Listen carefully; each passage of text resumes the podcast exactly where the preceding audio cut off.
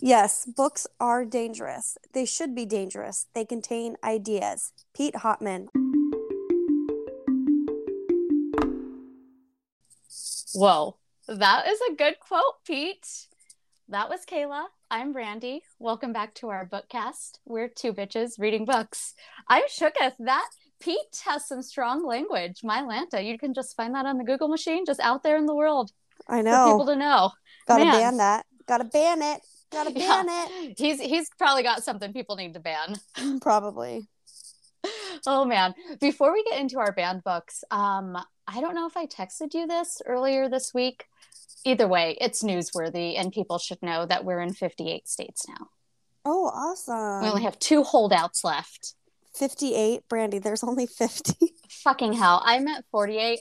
I'm looking at the line here and it says 50, but I have to minus two lines. DC is in here, so I got the Oh. 50 and the 8, whatever. It's it's 48 states. Perfect. Go us. I know, I'm excited. Who are the holdouts? I don't know. I don't have that map in front of me right now. Uh, Oh, it's North state- Dakota Oh, yeah. and they pro- Delaware. yeah, they're. Well, we can't say anything bad about Delaware. That's where great President Joe Biden's from, but North Dakota. They're, they probably can't listen to this podcast. It's probably banned. Two bitches reading books. Banned. I mean, I've never personally been to North Dakota. Does it exist? Mm. I mean, I've been to Montana, I've been to Wyoming, I've been to Idaho, I have been to those otherwise fantastical lands. Some people don't believe in them, but like North Dakota, who's been? Who's No. been there and come back? I, I don't think it exists. There's no possible way.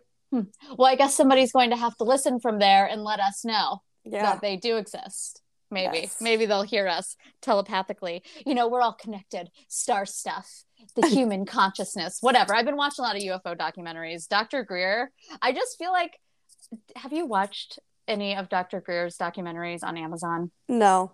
Man, he's a doctor, but he's also a hippie, and that might be my favorite new genre of man. Okay it used to be like the fe- the male feminist, but I, there's something to be said for doctors who are also hippies. I mean, he might also be a male feminist. he he might also be i have not delved into that and they didn't talk about it because there's a lot of shit to cover in the whole you know ufo alien realm so maybe he is he probably is he probably is so i guess i'm just in my same genre probably we'll f- maybe we'll find out maybe Yeah. i'll update you at a later date Okay, sounds good. So I still have my cough. it's all right you sound a lot better I do. I do. I feel a lot better. But this cough is not going to go away until I probably push this baby out or get it ripped out from my insides because that's what's actually going to happen. So, honestly if i have a baby i would prefer them to rip it out than to actually labor it. I don't know. Uh, if you go through a surgery the doctors and the nurses also like treat you like you had a surgery afterwards. I feel like if you just push it out the natural way they're like good job lady. Let's take care of this baby yeah. Um, any- oh you're still here we're gonna charge you but uh get your own fucking shit from the lunchroom will ya exactly. And when you get a C section, the drugs. the, the drugs right Before and, and after.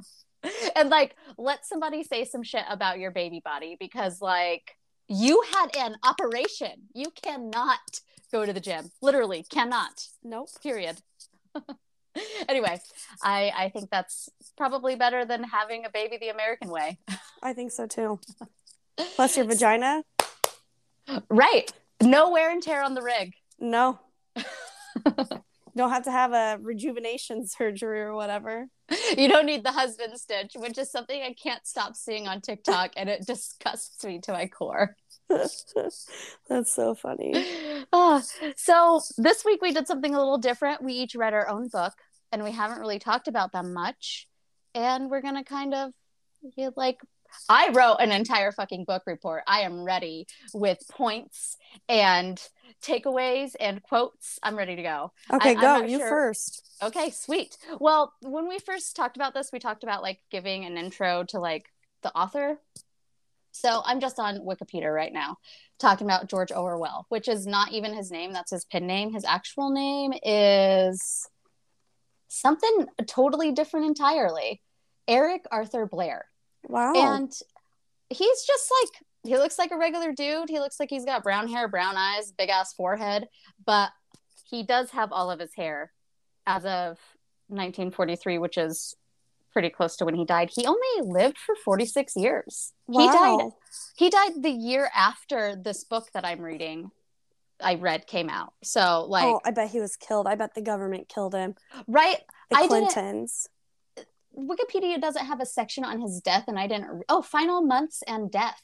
What happened to him? He got tuberculosis. Wow. Is that what he died from? Because he got tuberculosis three years before he died, and he even had time to get married. It seems like he was sick even when he got married, and he must have gotten married just because he was sick because he died in the hospital bed. So, tuberculosis or com- complications from tuberculosis is what killed him at 46.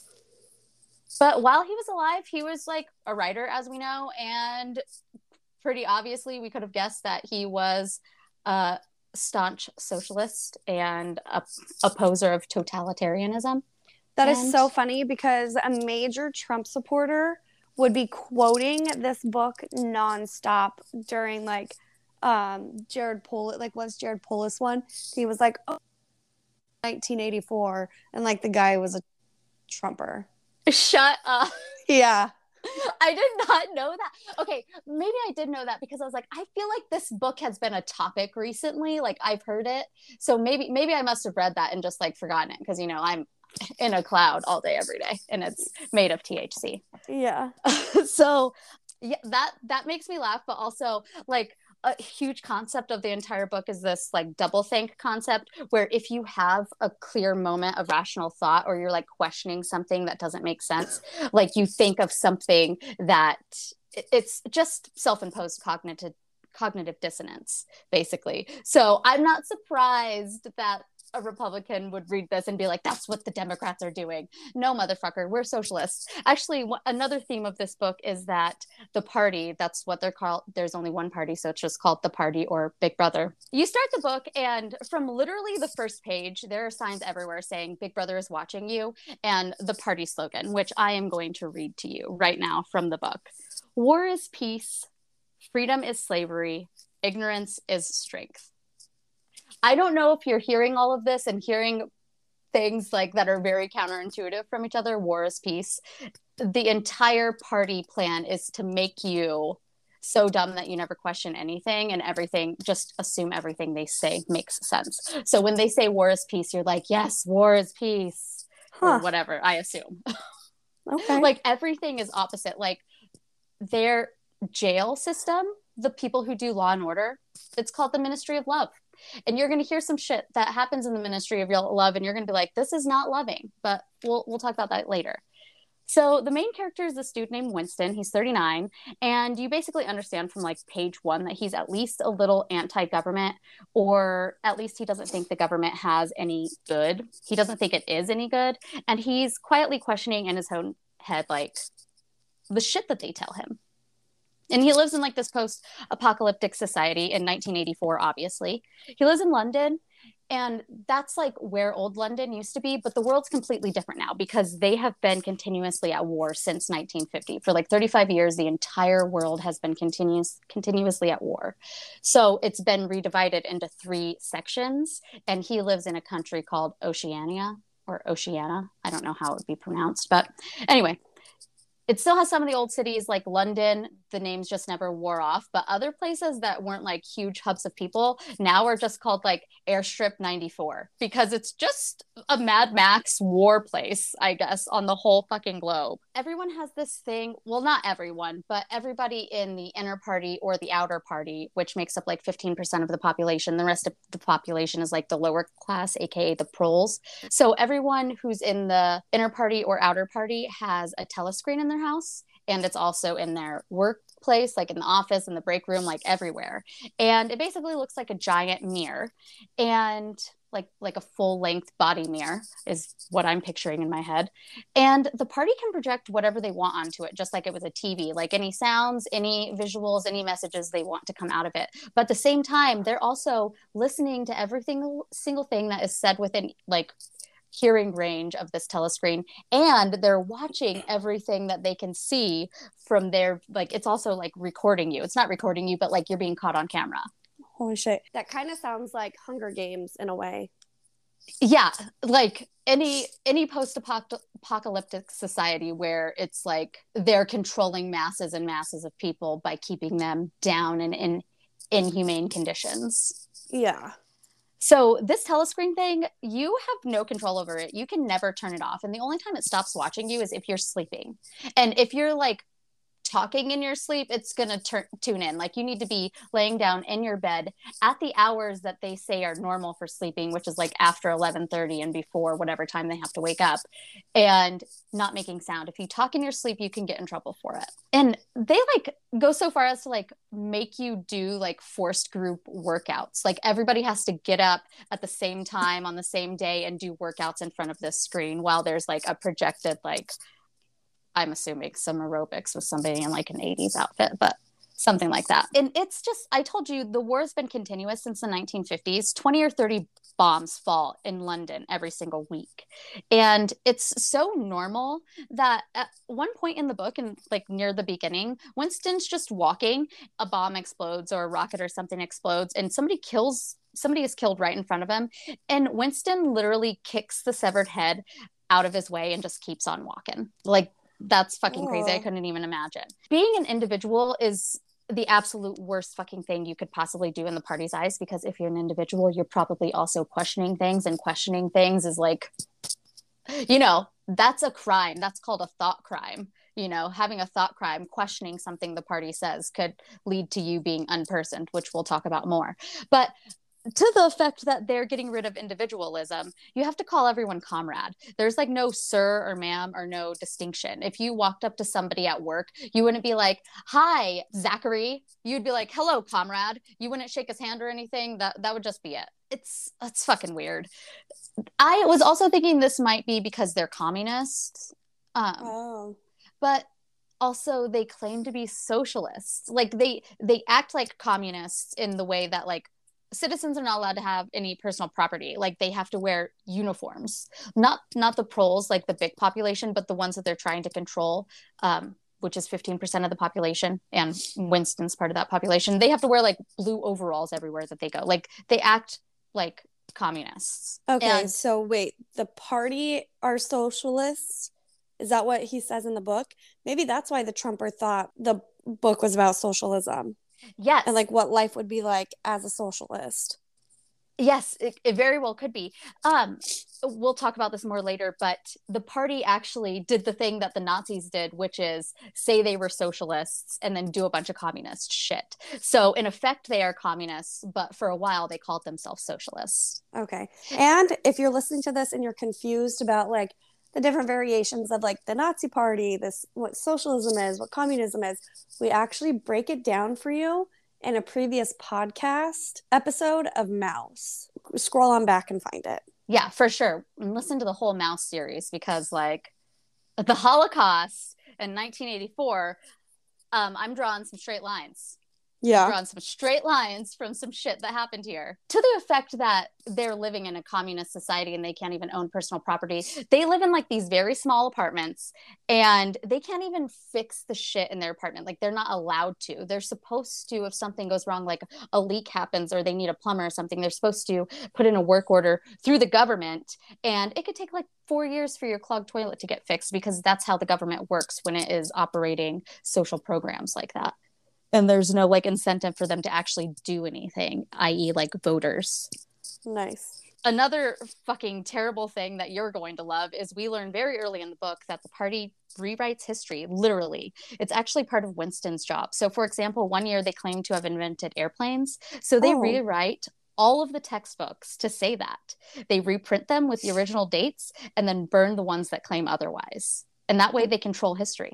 Oh my gosh. Isn't that fucking crazy? That's like yeah. literally Winston's job. He just gets notes saying this fact no longer lines up with what this person said today.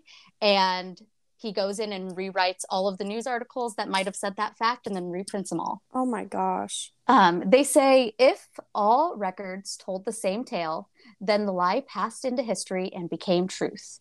Who controls the past, ran the party slogan, controls the future and who controls the present controls the past. Holy shit. Right?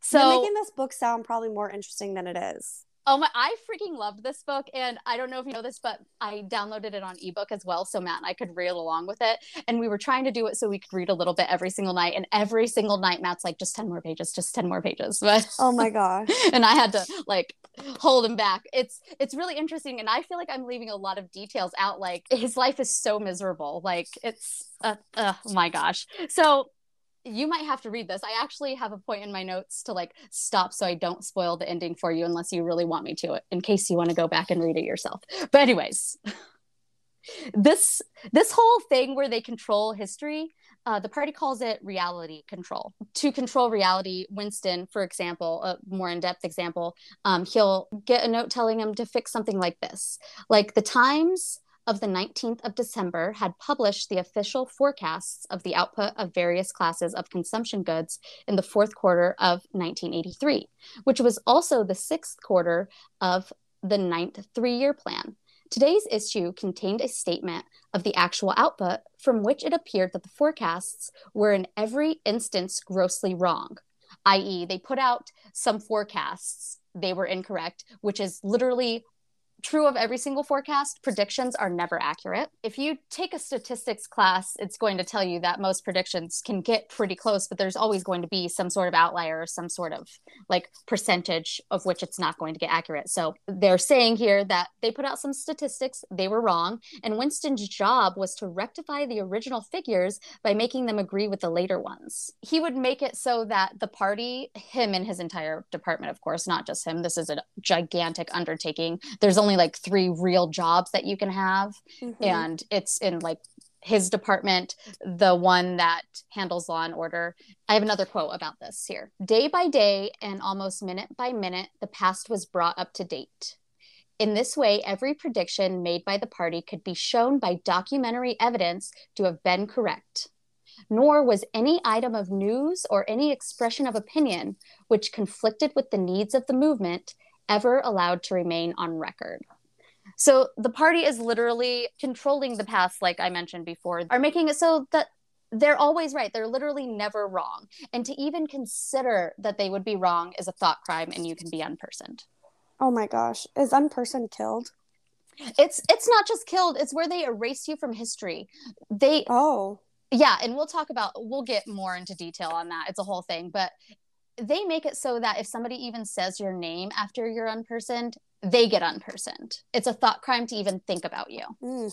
So it's it's t- and that's like people's biggest fear, isn't it? Like everyone strives to make sure that someone remembers them. Like once you get older, like you realize like that's a lot of people's greatest like achievement or greatest disappointment that nobody's going to remember them. That's why you have kids. That's why you write books. That's why you do things. So they are taking away that one thing that you can make sure you have after you die, like the only thing in your control.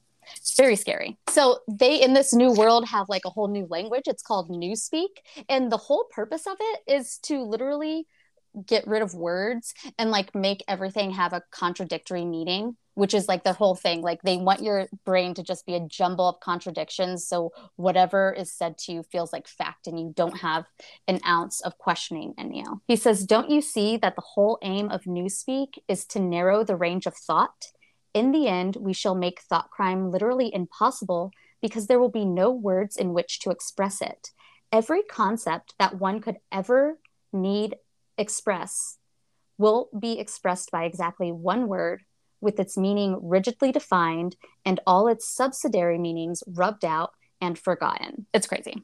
So, mm. also in chapter one um i mean i'm kind of jumping around in my explanation here but this is important. We learn about the two minute hate and this is something they do every single day. Every single member of the upper party and the or the inner party and the outer party in their offices at the ministries they have to gather around in groups by the telescreen while they just broadcast like awful noises and scary news. And like they're just raging about this guy Emmanuel Goldstein, who is like the enemy of Big Brother. And it gets everybody like riled up into this crazy frenzy. It lasts for two minutes. And by like the 90 second mark, people are like screaming and like raging and like screaming to like kill all of the Mongolians are the enemies in this. They're just raging. Like two minutes worth of news puts them in this frenzy. And in my mind, it's Tucker, Tucker Carlson just being blasted into your ear pods in the yeah. middle of your podcast, no matter what you're doing. Like, I can see how this could work, getting people in a frenzy and keeping them there all the time. You know, it's crazy. Most of the population is so thoroughly brainwashed that the kids will turn people into the thought police just for wearing shoes that they haven't seen before. And the thought police will vaporize people just in case they might commit a thought crime or they have like any thoughts against the party except oh for gosh right? And it's like so bad that you're walking around trying to keep your face like neutral at all times. Like you don't react to any sound that goes on around you. Like you don't make eye contact with anyone. You just you have to wake up and brush your teeth and do your workout go to work go home. Like you have to go to the community center every single night and be a part of like community activities or you're being weird and suspicious. It's like your whole life is controlled top to bottom because you can't think for yourself or it's bad for the party. So they don't really control the proles though. Except for the proles, everyone from a young age is taught that sex is disgusting. Like a part of their um, brainwashing or um, forced compliance to this weird fucking culture is like purity, chastity. It says sexual intercourse was to be looked on as slightly disgusting, a minor operation, like having an enema. Winston's married for a bit and he's talking about how his wife forced him to have sex with her every week because it was their duty to the party. So fucking weird. Yeah. Yeah, it's just another way to control and repress the society, obviously. I've got another good quote about it. There was a direct, intimate connection between chastity chastity and political orthodoxy. For how could the fear, the hatred, and the lunatic credulity which the party needed in its members to be kept at the right pitch, except by bottling down some powerful instinct and using it as a driving force. The sex impulse was dangerous to the party, and the party had it turned out to account. It's fucking weird, right? Yeah. So they are like they have like chastity parties and chastity belts for like adults who are parts of the inner and outer party but they don't control the proles in this way um, they actually have a division in one of the ministries called pornosec where they make porn specifically for proles.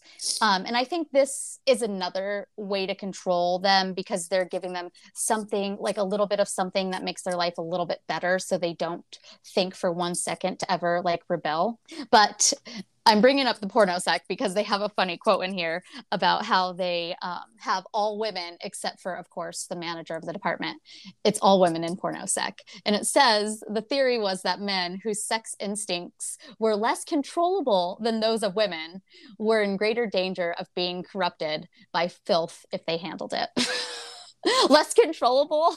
the entire government is like, we're not going to teach boys self control, so we'll just call them uncontrollable hilarious, fucking hilarious. But I've mentioned a couple times the proles are basically like the lower class, although they make up 85% of the population.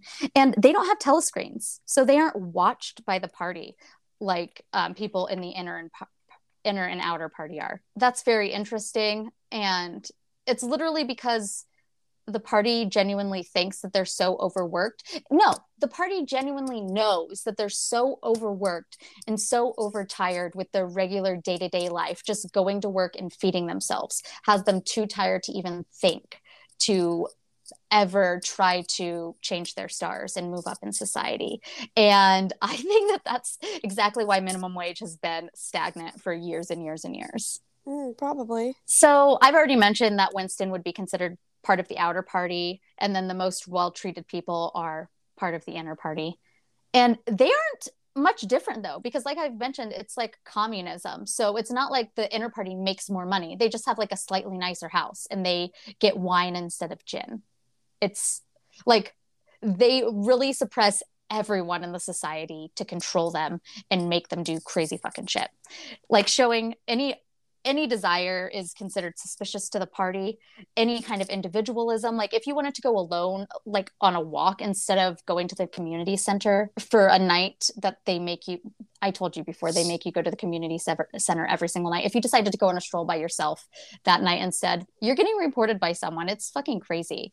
Like, even keeping a diary, it could be punishable by death because what fucking thought could you possibly have that could be secret? Why would you have secret thoughts?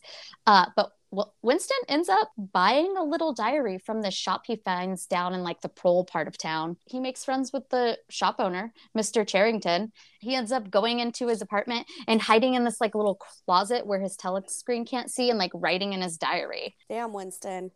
I know. It, it was it started we're in the middle of the book by now and it started with him just thinking hmm i kind of remember airplanes but now they say airplanes aren't weird real weird and now he's like going down to a part of town he if he gets caught in this part of town he could be just unpersoned just for like not being in his sanctioned part of town. And they have patrols going around in these areas. Like he has to take a different path to the shop every time he visits and visit he does. But before we get there i thought it was interesting at this point in the book to note that songs are written by machines. Like people don't write songs anymore and that just makes me laugh because we some people do write songs with ai these days and they're always funny I don't know if you've seen that on TikTok or anything. No, I haven't. People I like didn't even know that was a thing. I heard about the AI rapper, but that was about it. Yeah, same general idea. They just make the AI like consume a bunch of a specific type of content and then tell them to make a song about it. Oh, it's funny. So another thing the party does to like keep the proles kind of happy, but also like not actually help them with anything similar to the porn is they run a lottery and it's a lot like what the lottery would be like nowadays. But when they announce winners, it's never real people. Oh. So the proles can spend up their hard-earned money on lottery tickets for the government, but nothing's ever going to come from it except for maybe a small smidge of hope that keeps them going for a little while longer. So man, he, it sounds it sounds so so relatable. Doesn't it sound like this shit could happen literally tomorrow? Yeah, it's crazy. So, pretty early in the book, Winston goes back to the shop and he ends up buying another little trinket. It's like a fossilized piece of coral, which just having, once again, could be a crime. And he steps out of the shop and bumps into a girl that he's met at work. And he literally is so fucking crazy convinced that if he sees people outside of work down in this part of town that they're following him for the express purpose of turning him in and telling the party that he committed a thought crime that he genuinely considers bashing her head in and killing her.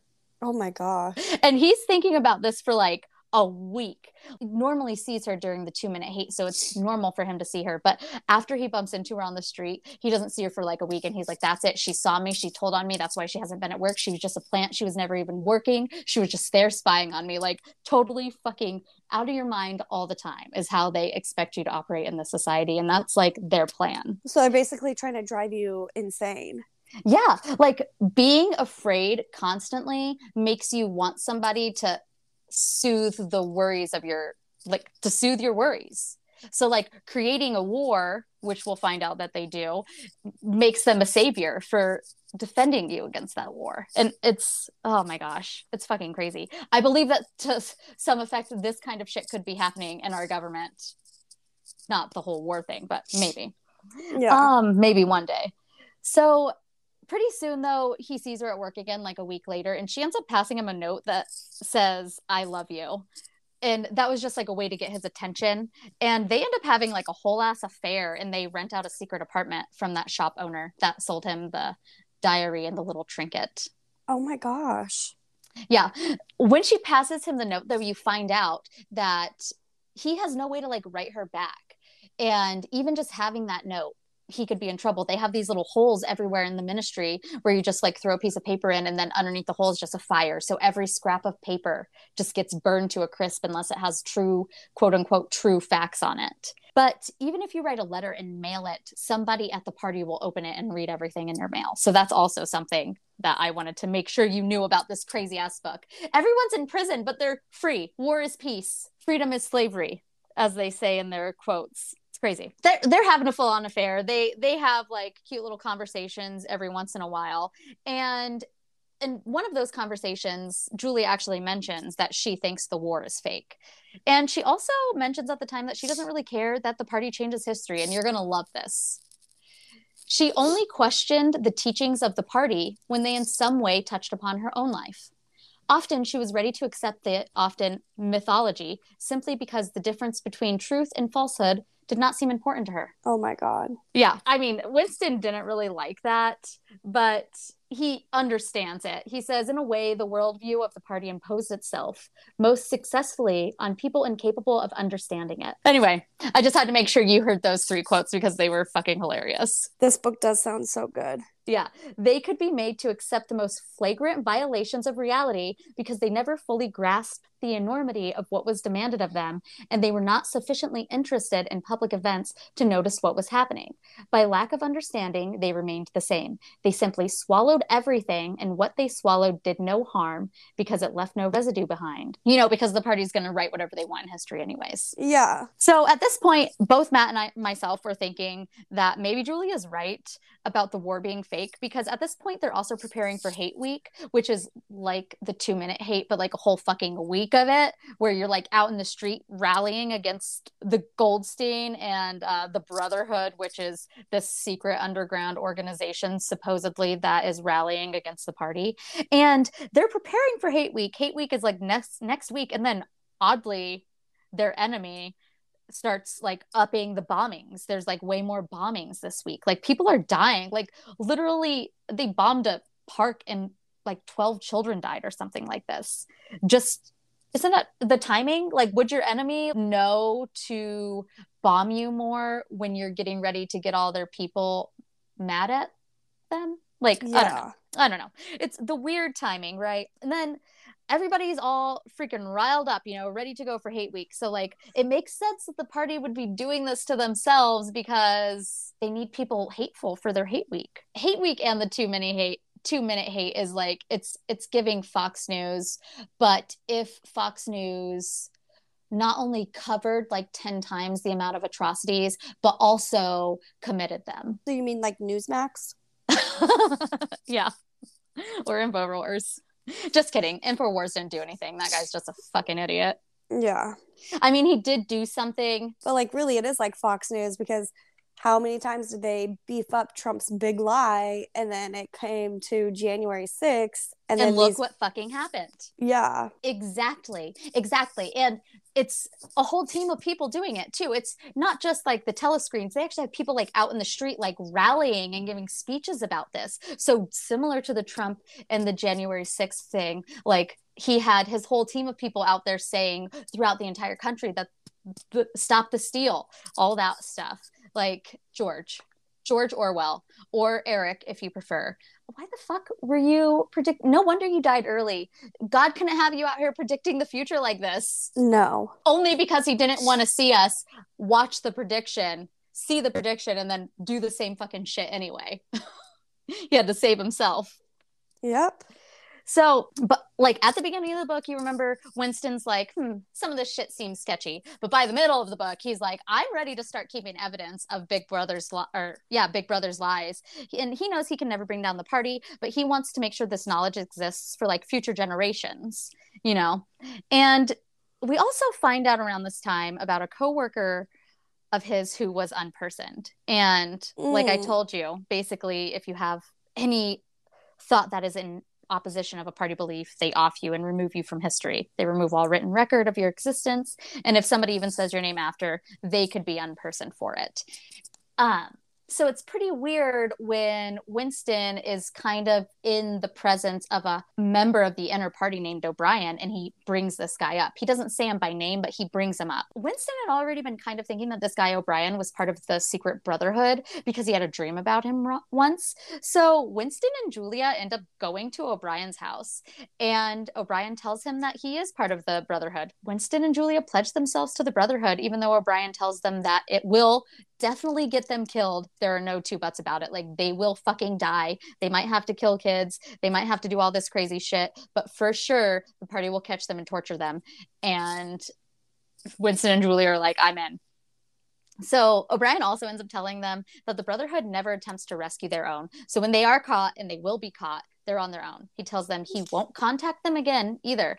If they ever see each other, it's going to be at the Ministry of Love which I told you before controls law and order. And going forward, I'm going to probably refer to it as the jail because that's what they fucking that's what it is. Before he kicks them out and tells them he's never going to see them again, he tells them he's going to make arrangements to get them a copy of this book written by Goldstein. Basically, on the same day that they go to see um, O'Brien, or a couple days following, Hate Week starts, and Winston ends up getting the book, but he never gets a chance to read it during Hate Week because it's just super fucking busy. He's doing all the Hate Week shit. And then, right in the middle of one of the hate speeches, they just change who they're at war with. So, I told you before that there are three countries one's like Eurasia and one's like East Asia. And then there's Oceania, which is where Winston lives. And for half of the book, they're at war with Eurasia. And then right in the middle of hate week like in the middle of a speech this guy's like we're actually we're at war with east east asia.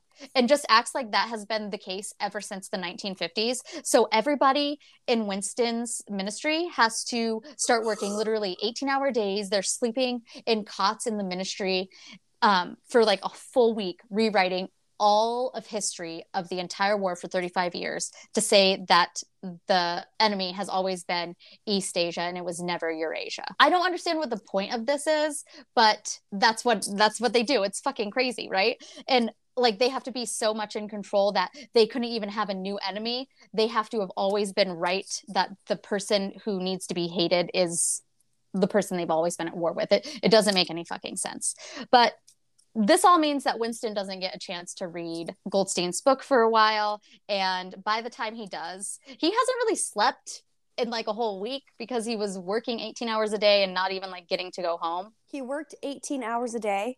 Yeah, they the entire Ministry of Truth worked 18 hours a day. And they even brought in beds and like were catering food to their desk because they literally couldn't leave their desk because they had to rewrite 35 years worth of war saying it would be like if the United States and Canada were at war for the last 35 years.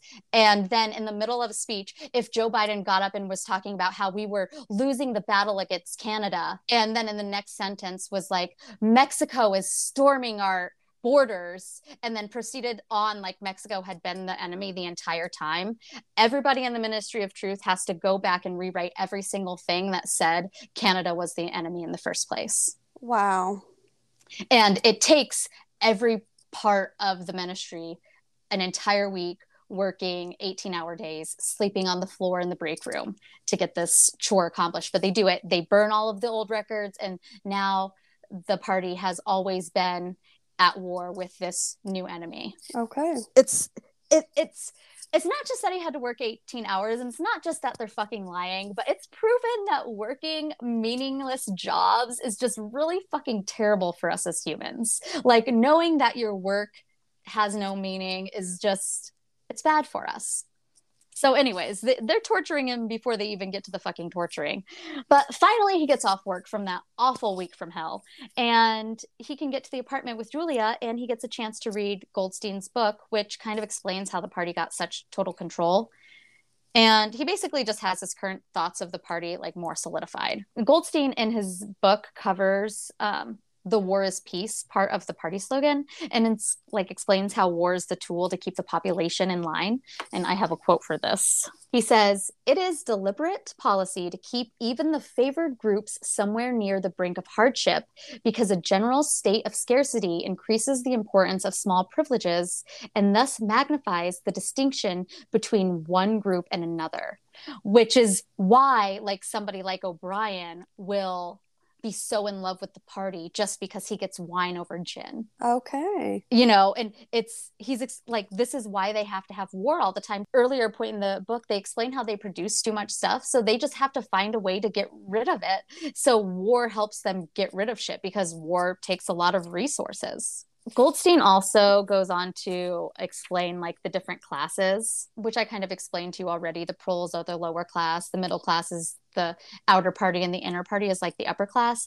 And the thing that Goldstein brings to like the forefront is that all through history, these parties have basically existed. And they've all had different names throughout history and different um, societies, but the goals always remain the same of the three different parties. The high party is always just trying to remain in, in power and make sure that nobody is capable of overthrowing them. Like the inner party has to control every single thought of the outer party so they don't control them. or so they don't ever overthrow them. And the middle ranking person or the outer party in this instance is always trying to figure out how to switch places with the higher party to get the power, you know? Because of that, the high class and the middle class are always at oppositions with each other, but the lower class is never at opposition with anybody because they're so poor they can't do anything except for work and eat and sleep and shit and procreate and that's literally it. They don't have time to think about ideals and how the future could be better. They're trying to make sure their rent is paid today and they have food for their kids, right? So I don't know. That's just this is this is our fucking world right now in my opinion. The top 1% is yeah. the inner party. And then there's like the people who are like i don't want minimum wage to be $15 because it took me 15 years to get to $15 an hour. Not realizing that just because they actually make $15 an hour like they're not actually better off either. They're just actually barely able to make meet their needs. The people below them are literally not able to meet their needs. And if everybody was able to meet their needs it, it, it wouldn't hurt anyone except the high class who would have less people to run their machines and do the shit they need, you know? So, anyway. This sounds so familiar. And then I'm like, did Ronald Reagan read this book?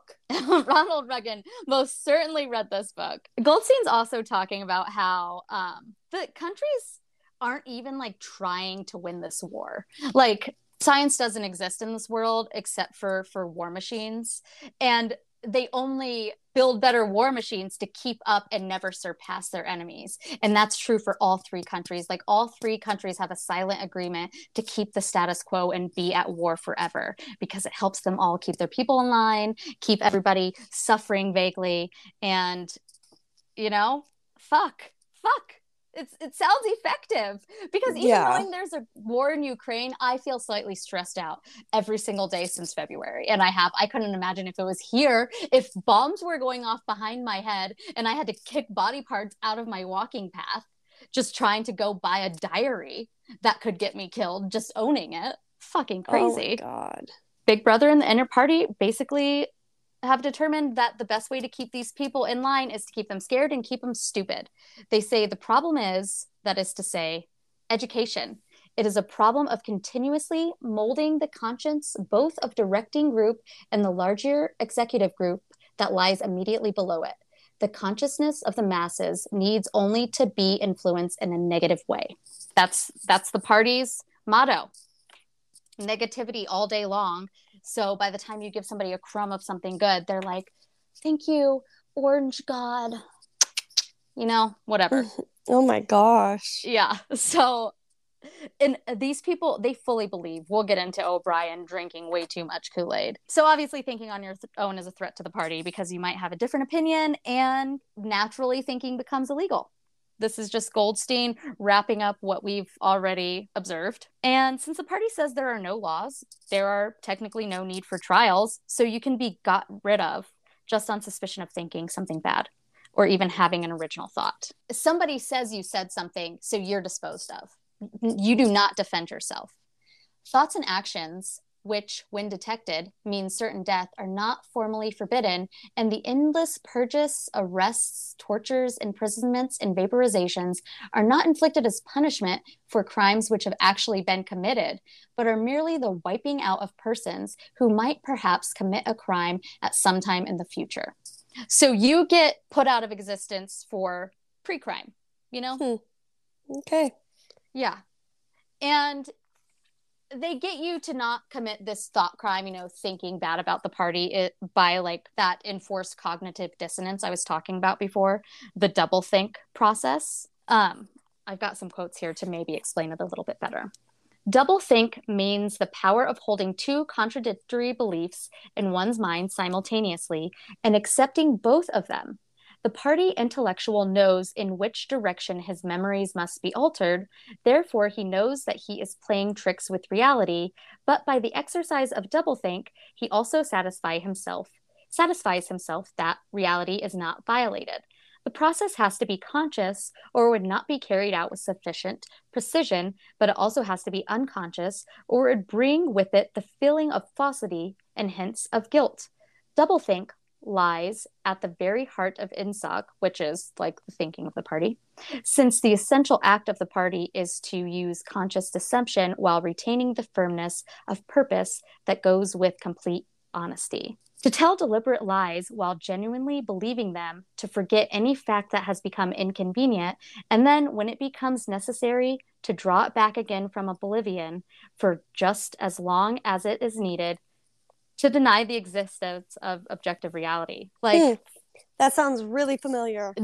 I, sorry, I had to read that whole last paragraph to you because, like, that, hello hello watching the election being stolen from you and then being like it, it's not watching ballots being counted and then being like the election's being stolen and hiring teams of lawyers to prove the election was stolen and coercing people to hide in basements and falsify votes to achieve your vision of you actually winning something that you didn't win. I don't know. I don't know. I'm not saying that happened recently, but maybe it did. oh my gosh. oh man. So this is all under the guise of socialism, like I told you. And I really thought that was funny because in real life, people do shitty th- shit like this to a population and call it socialism. It's been yeah. effective. Hitler, right? Yeah. So that's all we get from Goldstein's book, though. Winston had been laying there in the secret apartment reading it to Julia out loud, and then all of a sudden, a voice behind a picture like boomed out from behind a picture. And they discovered that Mr. Charrington, the guy that rented them apart- that apartment, um, had set them up. He basically, it seems like, has this room for the express purpose of catching people um, who are against the party. Like he lures them in by selling them some goods, and then eventually he's like, "Oh, I have this room upstairs," and he doesn't really offer to rent it to them, but eventually they'll ask because they need an escape, you know. And that's how he catches them, and that's how he caught Winston and Julia. Oh my gosh. The book is split up into two parts or three parts. So the second part of the book ends with Winston and Julia being taken away separately. And Winston ends up spending the rest of the book in jail or the Ministry of Love. And it's fucked up from here on out. So buckle up and I'll try to get through it as fast as I possibly can. I'm so sorry. Okay. um, at first, he's in a holding type cell. He's not being fed. And remember, he really hasn't slept already, anyways. But they never turn off the lights, and there's just like this thin bench, bench for him to sit on. And he has to sit on there 24 hours a day for an untold number of days. And if he literally like moves a muscle, the telescreen, there's four telescreens in this room actually. So he's being watched and listened to from all angles. Um, it yells at him to sit still. And he sees a bunch of people coming in and out including including his annoying ass neighbor parsons who had raised these little fucking trolls that were bragging about turning people in and even accused winston one time of being uh, part of the brotherhood and shot him with a slingshot. Anyway they actually turned parsons in for talking in his sleep and Parsons ends up in Winston's cell and he's like, sure, the party won't kill him. He's been so loyal. And I'm like, you think the party won't kill you and you don't know how many days you've been in a cell with no food and no sleep. Okay, yeah, sure, they care about you. I can tell. He's actually even proud of his kid for doing the right thing. Like the level of brainwashing here is complete. Oh my god. There's a scary scene that I want to tell you about. Like I told you they're they're not being fed in here. Everyone's starving and they bring somebody in. He's or maybe it's she, I don't even know. Someone looks like a skeleton and everyone in the holding cell because at this point it's kind of crowded is staring at this person and all of a sudden this guy gets up and drops a piece of bread on the floor near that lady like kind of being like hey lady you can have this and it is a lady confirmed right now. And she like puts her hands behind her back like to show the cameras like i didn't even try to touch that bread. And then all of a sudden this guard comes in and punches this dude who is also basically a skeleton in the face so hard that he flies across the room and hits his head on the toilet. So he's like bruised and bleeding from two different sections of his face. Disgusting. Anyway he ends up recovering. He's sitting on the bench and um all I would think is... that he he would have died if he's so skinny. Oh, he's gonna die soon. Don't you worry. Oh, okay. they bring them. They just bring them within an inch of dying. It's so many times. It's it's so. I'm gonna leave a lot out of what they actually do in this place. But an underlying current current in this holding cell is that everybody is terrified of going to room 101. They they would rather undergo any version of torture as long as it's not this room 101 that we will find out what it is later. The bread guy who dropped the bread, somebody walks in and points to him and says, You're going to room 101. And he's like, Do anything to me You've been starving me for weeks. Finish it off and let me die. Shoot me, hang me, sentence me to 25 years. Is there somebody else you want me to give away? Just say who it is and I'll tell you anything you want. I don't care who it is or what you do to them. I've got a wife and three children. The biggest of them isn't six years old. You can take the whole lot of them and cut their throats in front of my eyes and I'll stand by and watch it, but not room 101. Like, oh fuck. Oh my God. He does not You know that it's, you know, it's bad if he said that. Yeah, like yeah, it's fucking bad. So they take him anyways. He's going. You can't reason with these people. It's systematic. It's, it's they have a system and you're going to be eradicated. You're going to be rehabbed, they say. But eventually Winston's taken out of this holding cell. It's not he doesn't go to room 101, but he goes somewhere else. Um, it sounds like a dingy dungeon to me. And mind you, a lot of these rooms are like really far underground. Like this is a super tall building that also has very many underground levels. So he might just be down in the basement right now. And they just spend a few days or maybe weeks just beating the shit out of him for hours at a time, like five dudes at a time, just stomping him and kicking him. And then after that, they start interrogating him for 10 to 12 hours at a time. And they aren't beating him as much anymore, but they're still hurting him, like inflicting pain other ways, like pinching and screaming at him. And at the same time asking him questions and having him under extreme lights and stuff. And he's just confessing to anything and everything to get them to stop what they're doing, whether it's true or not. So he's basically just like giving them an excuse to beat him at this point. Well, they don't need an excuse to beat him. He's just trying to get them to stop.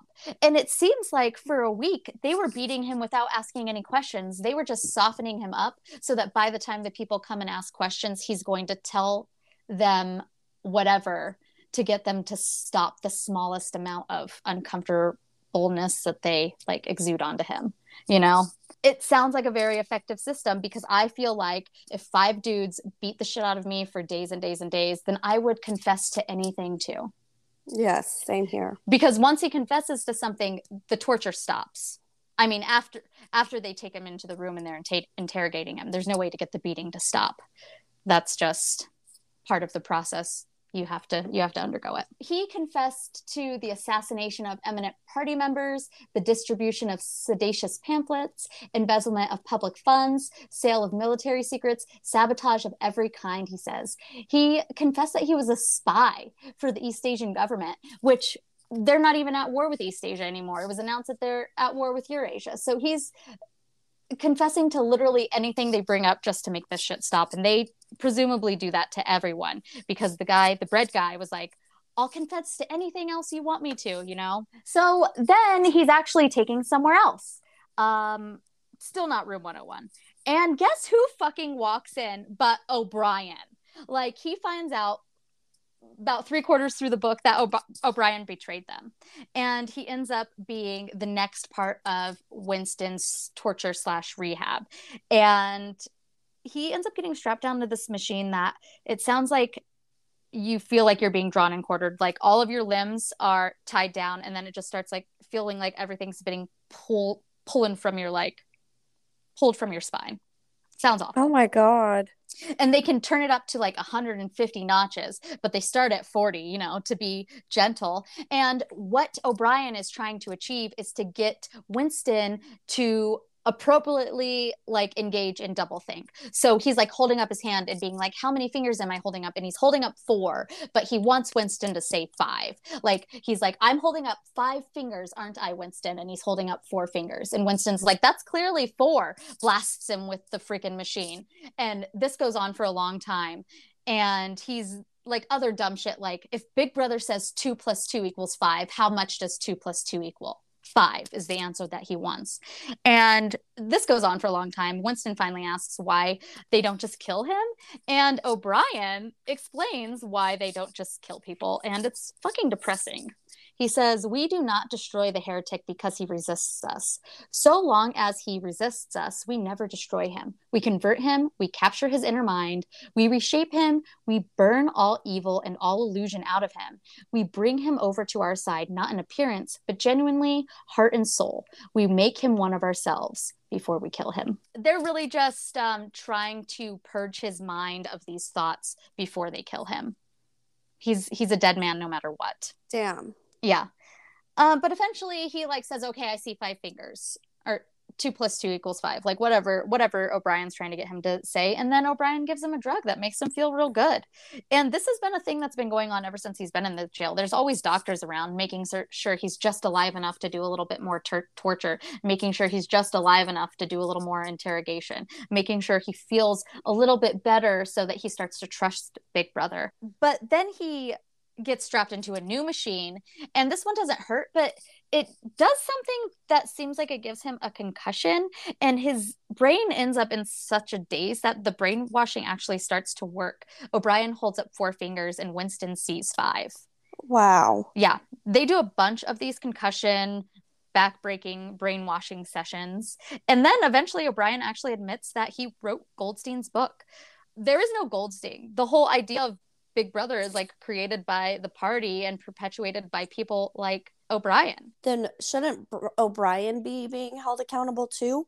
Well, he does this all for the party because the book and okay. the idea of the book and the idea of the brotherhood brings out heretics like Winston and Julia.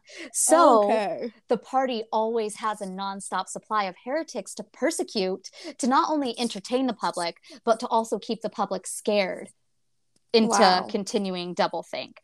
Okay. And they always see that there is a continuing enemy to Big Brother. So Big Brother does really need to be this forceful and this crazy when they're destroying people, you know? So it's all part of their fucking plan. It's they had Mr. Charrington with a fake apartment. They got O'Brien with the fake fucking book. Like everybody is there to set you up. It's crazy. So when Winston was thinking Julia was following him at the beginning and considering killing her, like he was not that wasn't crazy. That was just him keeping up with the times. O'Brien is really quite proud of himself. He's clearly drunk all of the Kool Aid, like I mentioned before. And he even believes that the party makes the laws of nature and nothing would exist without them. Winston is questioning him about that.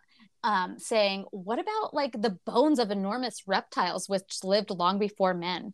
And he, O'Brien's like, Have you seen those bones, Winston? Of course not. 19th century biologists invented them. Before man, there was nothing. After man, if he could come to an end, there will be nothing. Outside man, there is nothing. He even explains away the stars, saying they only seem far away because Big Brother tells you they seem far away. Like O'Brien is fully dedicated to the party. Oh my god. And mind you, his life is very similar to Winston. He has a very similar job. He has to wear the same clothes. He doesn't have a car, but he has a slightly nicer house and he gets slightly nicer food. Okay. And I mean, his job is torturing people. Which he seems to enjoy. So I guess that's a perk too. O'Brien goes on to explain exactly how people are going to like get complete control of all thought by making people suffer. Obedience is not enough. Unless he is suffering, how can you be sure he is obeying your will and not his own? Power is inflicting pain and humiliation. Power is tearing human minds to pieces and putting them together again in new shapes of your own choosing. So, yeah, anyway, then he makes uh, Wilson take off all of his clothes and look at himself in the mirror. And Winston is not in a good way. He's like a fucking skeleton. He's covered in scars. He's balding now he's literally gray from not having a bath in so long and most of his teeth are missing and just just to like prove his point that like humiliation is necessary to the complete and total annihilation of the person's psyche before they can like completely give themselves over to big brother he shouts look here look at the few teeth you have left. They're dropping out. And he just grabs one of his front teeth and rips it out of his oh, fucking face. God that sounds so painful. Yeah and i mean his teeth are literally rotting out probably from being beaten so much. So it comes out relatively in- easy but fucking hell. So ugh, this chapter ends with winston wondering when they'll finally shoot him because o'brien has assured him that he will be shot but you know there's also this undercurrent and everybody kind of it's a secret that's not really a secret that the party loves to rehab people in these facilities, put them back out into the world, and then shoot them once they got comfortable. So they don't think they're going to die, but they end up dying, you know? Yeah. Yeah. So um, eventually, like, that's the end of the torture. Um, they start letting him have three meals a day, clean clothes. He gets to have baths. He even gets a bed. He's actually starting to, like, feel content. He said he was not bored. He had no desire for conversation or distraction, merely to be alone, not to be beaten or questioned, to have enough to eat, to be clean all over was completely satisfying. That's what they want from you to just be satisfied with the bare necessities of life, to be happy that you're not beaten, right? That's that's crazy. Th- that would be like having a boyfriend who like never tells you you're pretty but is like I don't hit you though so I'm fine. I'm not doing anything wrong. Not saying like you need to be told you're pretty all the time, but like, you know, you know what I'm saying. Yeah, yeah. So Winston's fully immersed. He like sits in a cell and studies double thinking like a good little party member, and it's actually like making sense to him. He realizes you just have to accept what the party says at all times without allowing any questions into your brain, and then you'll have the same hallucinations as everyone else. Oh my gosh. Yeah, anything could be true. The so called laws of nature were nonsense. The law of gravity was nonsense. Um, he recalls this conversation he had with O'Brien, where O'Brien said, If I wished, I could float off this floor like a soap bubble. And Winston worked it out, saying, If he thinks he floats off the floor and I simultaneously think I see him doing, then it happened right? Even if he never actually floated off the floor, if we both think it happened, then it happened. What is truth? Nothing is true. Nothing is fact. Like he's totally he's he's in. They've got him indoctrinated. Um, although he does have a little tiny bit of emotion left, and while he's doing his studies, one day some emotion overwhelms him. He used to be fully in love, willing to die over Julia. Like they promised the only thing they would never do was betray each other. And so he's just overwhelmed with emotion in his little room and he shouts Julia. And of course, O'Brien comes storming in and takes him to room 101. And we're finally going to find out what all the fuss is about.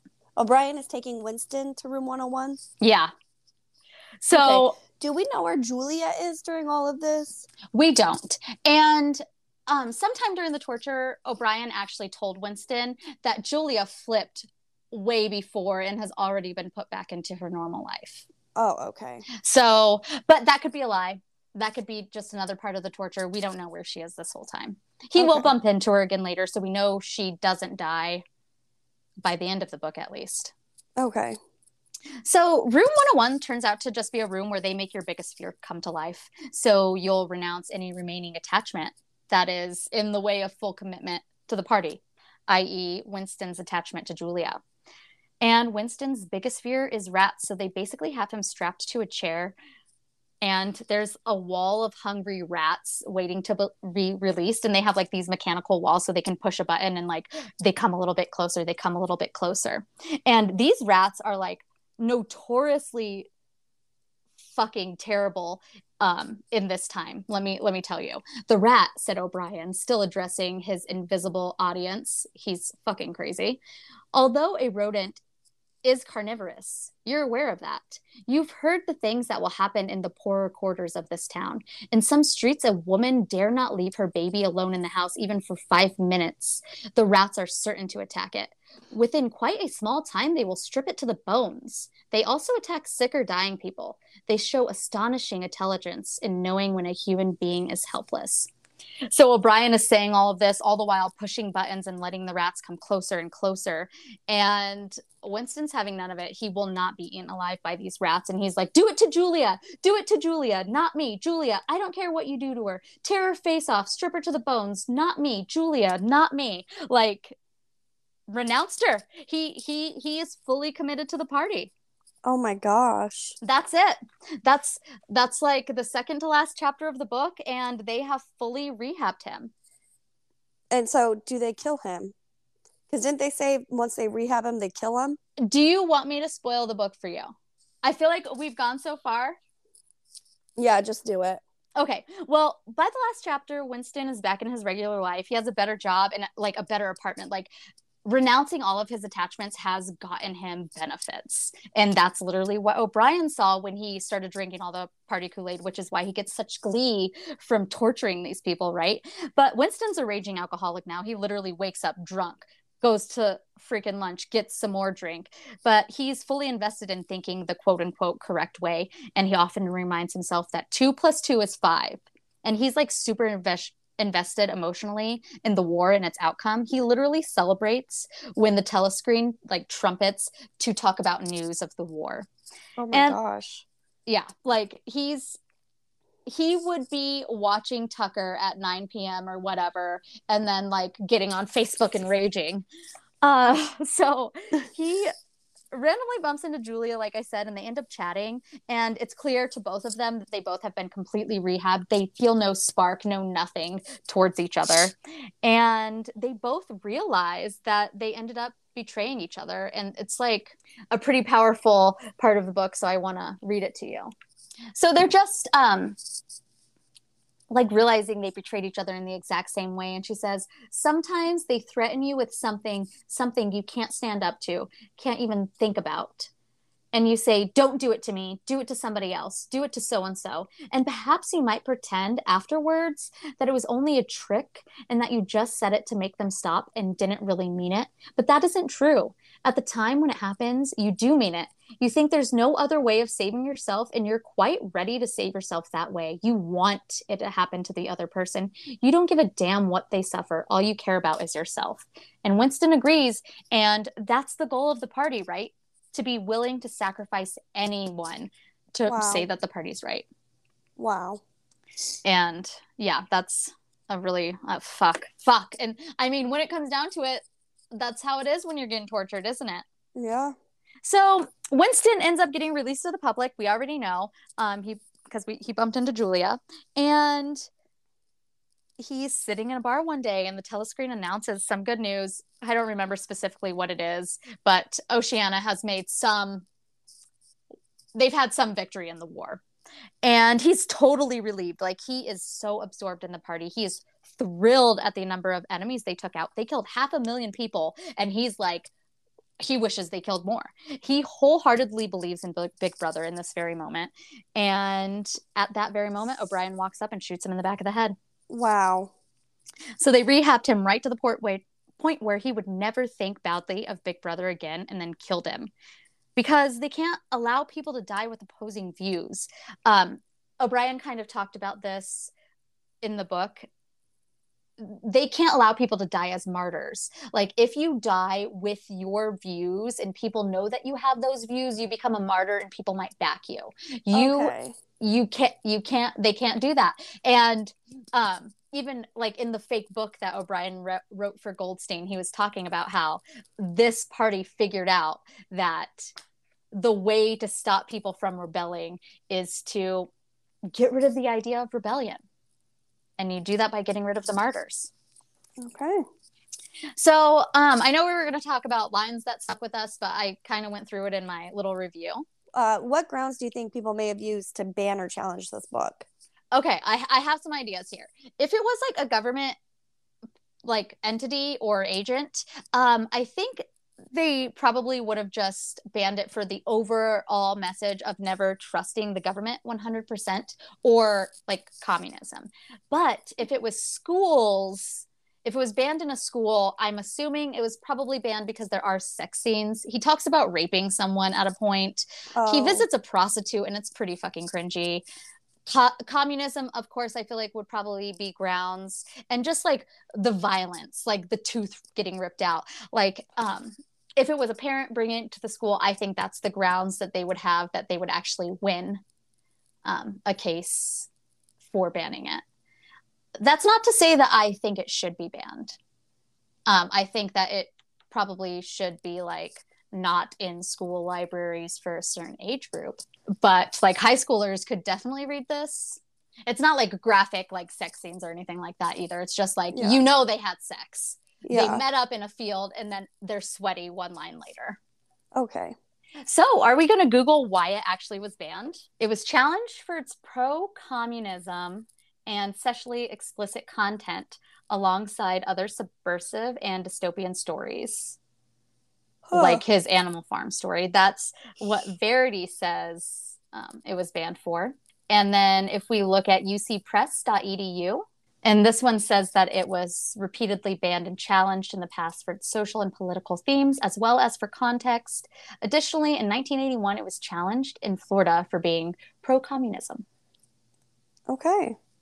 Yeah. So um, basically, what I thought it would be for, but I, of course, don't agree because it's not pro communism. It's not pro communism. It's definitely pro socialism. Um, also, it's a really fucking good message, and the message is don't like you need to think for yourself that's the message and that that's yeah. like a message that we need to keep forever although like the prostitute scene and him thinking about like the person he was thinking about raping was Julia. It was when they bumped into each other on the street and she freaked him out and he was like, I'm gonna pin her down and rape her and murder her. Like oh. um yeah, I feel like it needs some age restrictions on it. But also I just don't think a seven year old's gonna pick this bad boy up and read it either. No, not at all. So yeah.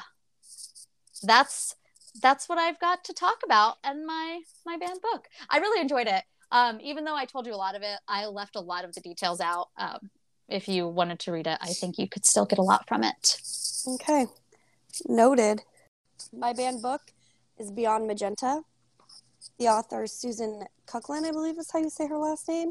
She's an award winning author and photographer of more than 30 books. She writes children and young adult books that address social issues and cultures in this book, she interviewed, photographed, and created individual profiles of teenagers and the transgender community. I'm really excited for this book. I mean, my early guess of why it was banned is like people are going to say it was grooming, but whatever. We all we know that's code for I don't understand this. Oh yeah. All right, I'm excited. I feel like I could just kick back and listen to the story now and react. So, I didn't take as many detailed notes as you. So, I'm just going to kind of go over like the big stories that I got out of their story. I was so, I'm I was excited and looking forward to like how we were going to do this differently because I kind of guessed that we weren't going to present our stories the same way, especially because yours seems like six different stories. It is. So it would have been a little harder for you to do it my way. Yeah. Okay, so we're starting out with Jessie. Jessie is a Thai. Jessie was born as a Thai woman. I feel like saying the culture is very important because Jesse's story. So when Jesse was a little kid, he knew that he didn't fit in. He knew that his body wasn't the one that he wanted to be in. So from a little kid, he played guitar, he played piano, he played like things that you would think were like boy instruments, I guess. Mm-hmm. And he did uh, karate, and he was always known as a tomboy. That's what they would call them in Thai. Always the girl who would play with boys. Mm-hmm. They just called him Jesse. He's an only child, his parents' only daughter, and now they're his son. Well, he had to wear dresses growing up, and he didn't want to wear dresses, so he would wear like pants and stuff. And one thing I highlighted was from that early age, I knew that being a girl was not for me. I have a question. Yeah. Do you know what time this is? Like what year? This was written in 2014. Do you know when Jesse grew up? No. Okay. Um Yeah.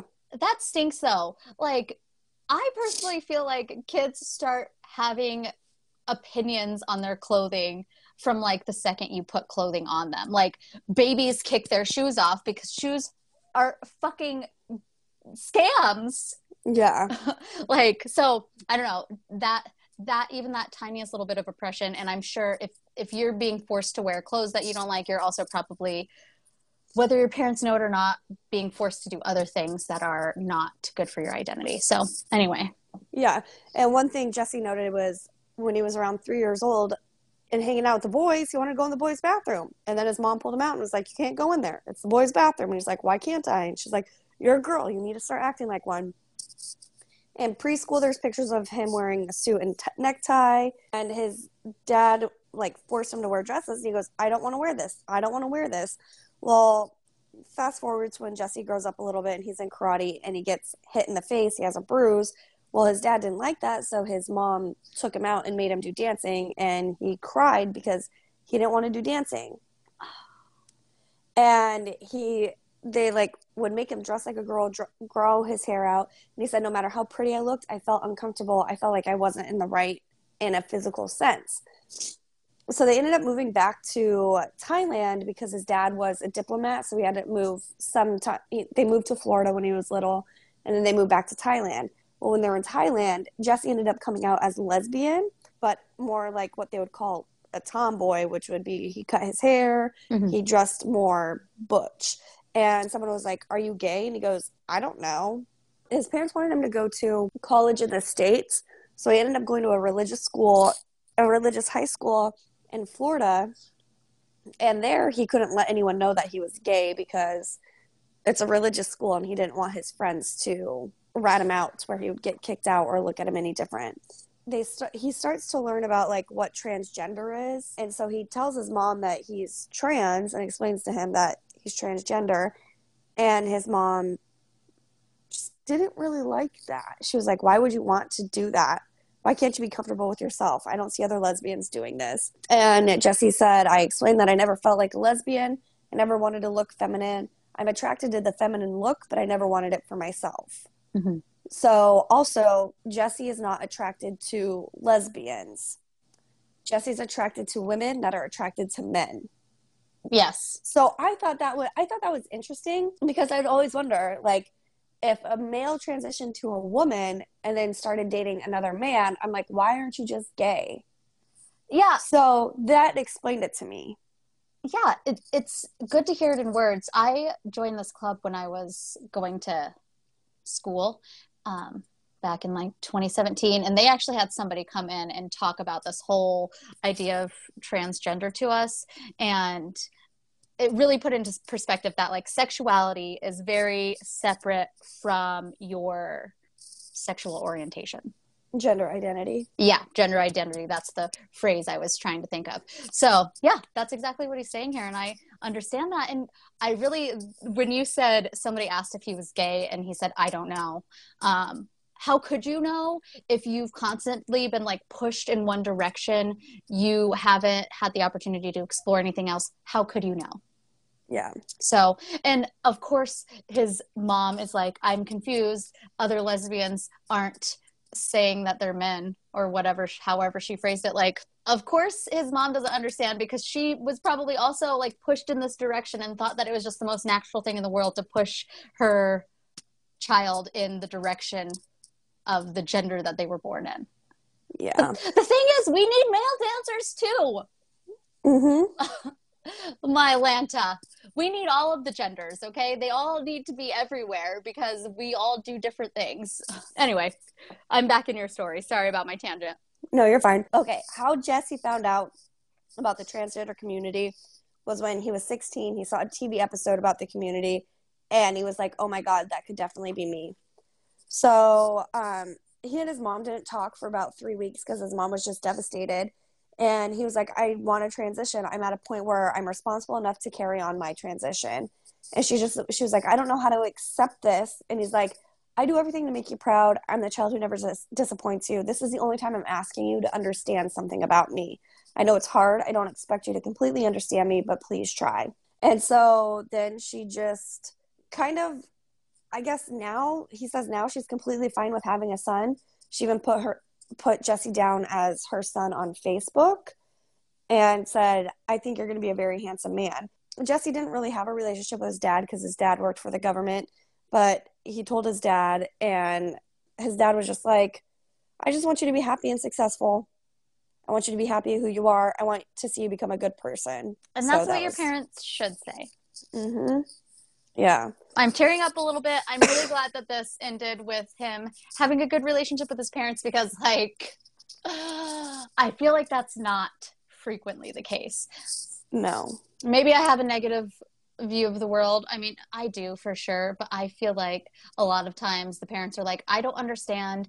And when people don't understand, they get angry instead of curious, like yeah. Ted Lasso explains. Yes but this book starts you out with a good story. That I hope they end us with a good story too.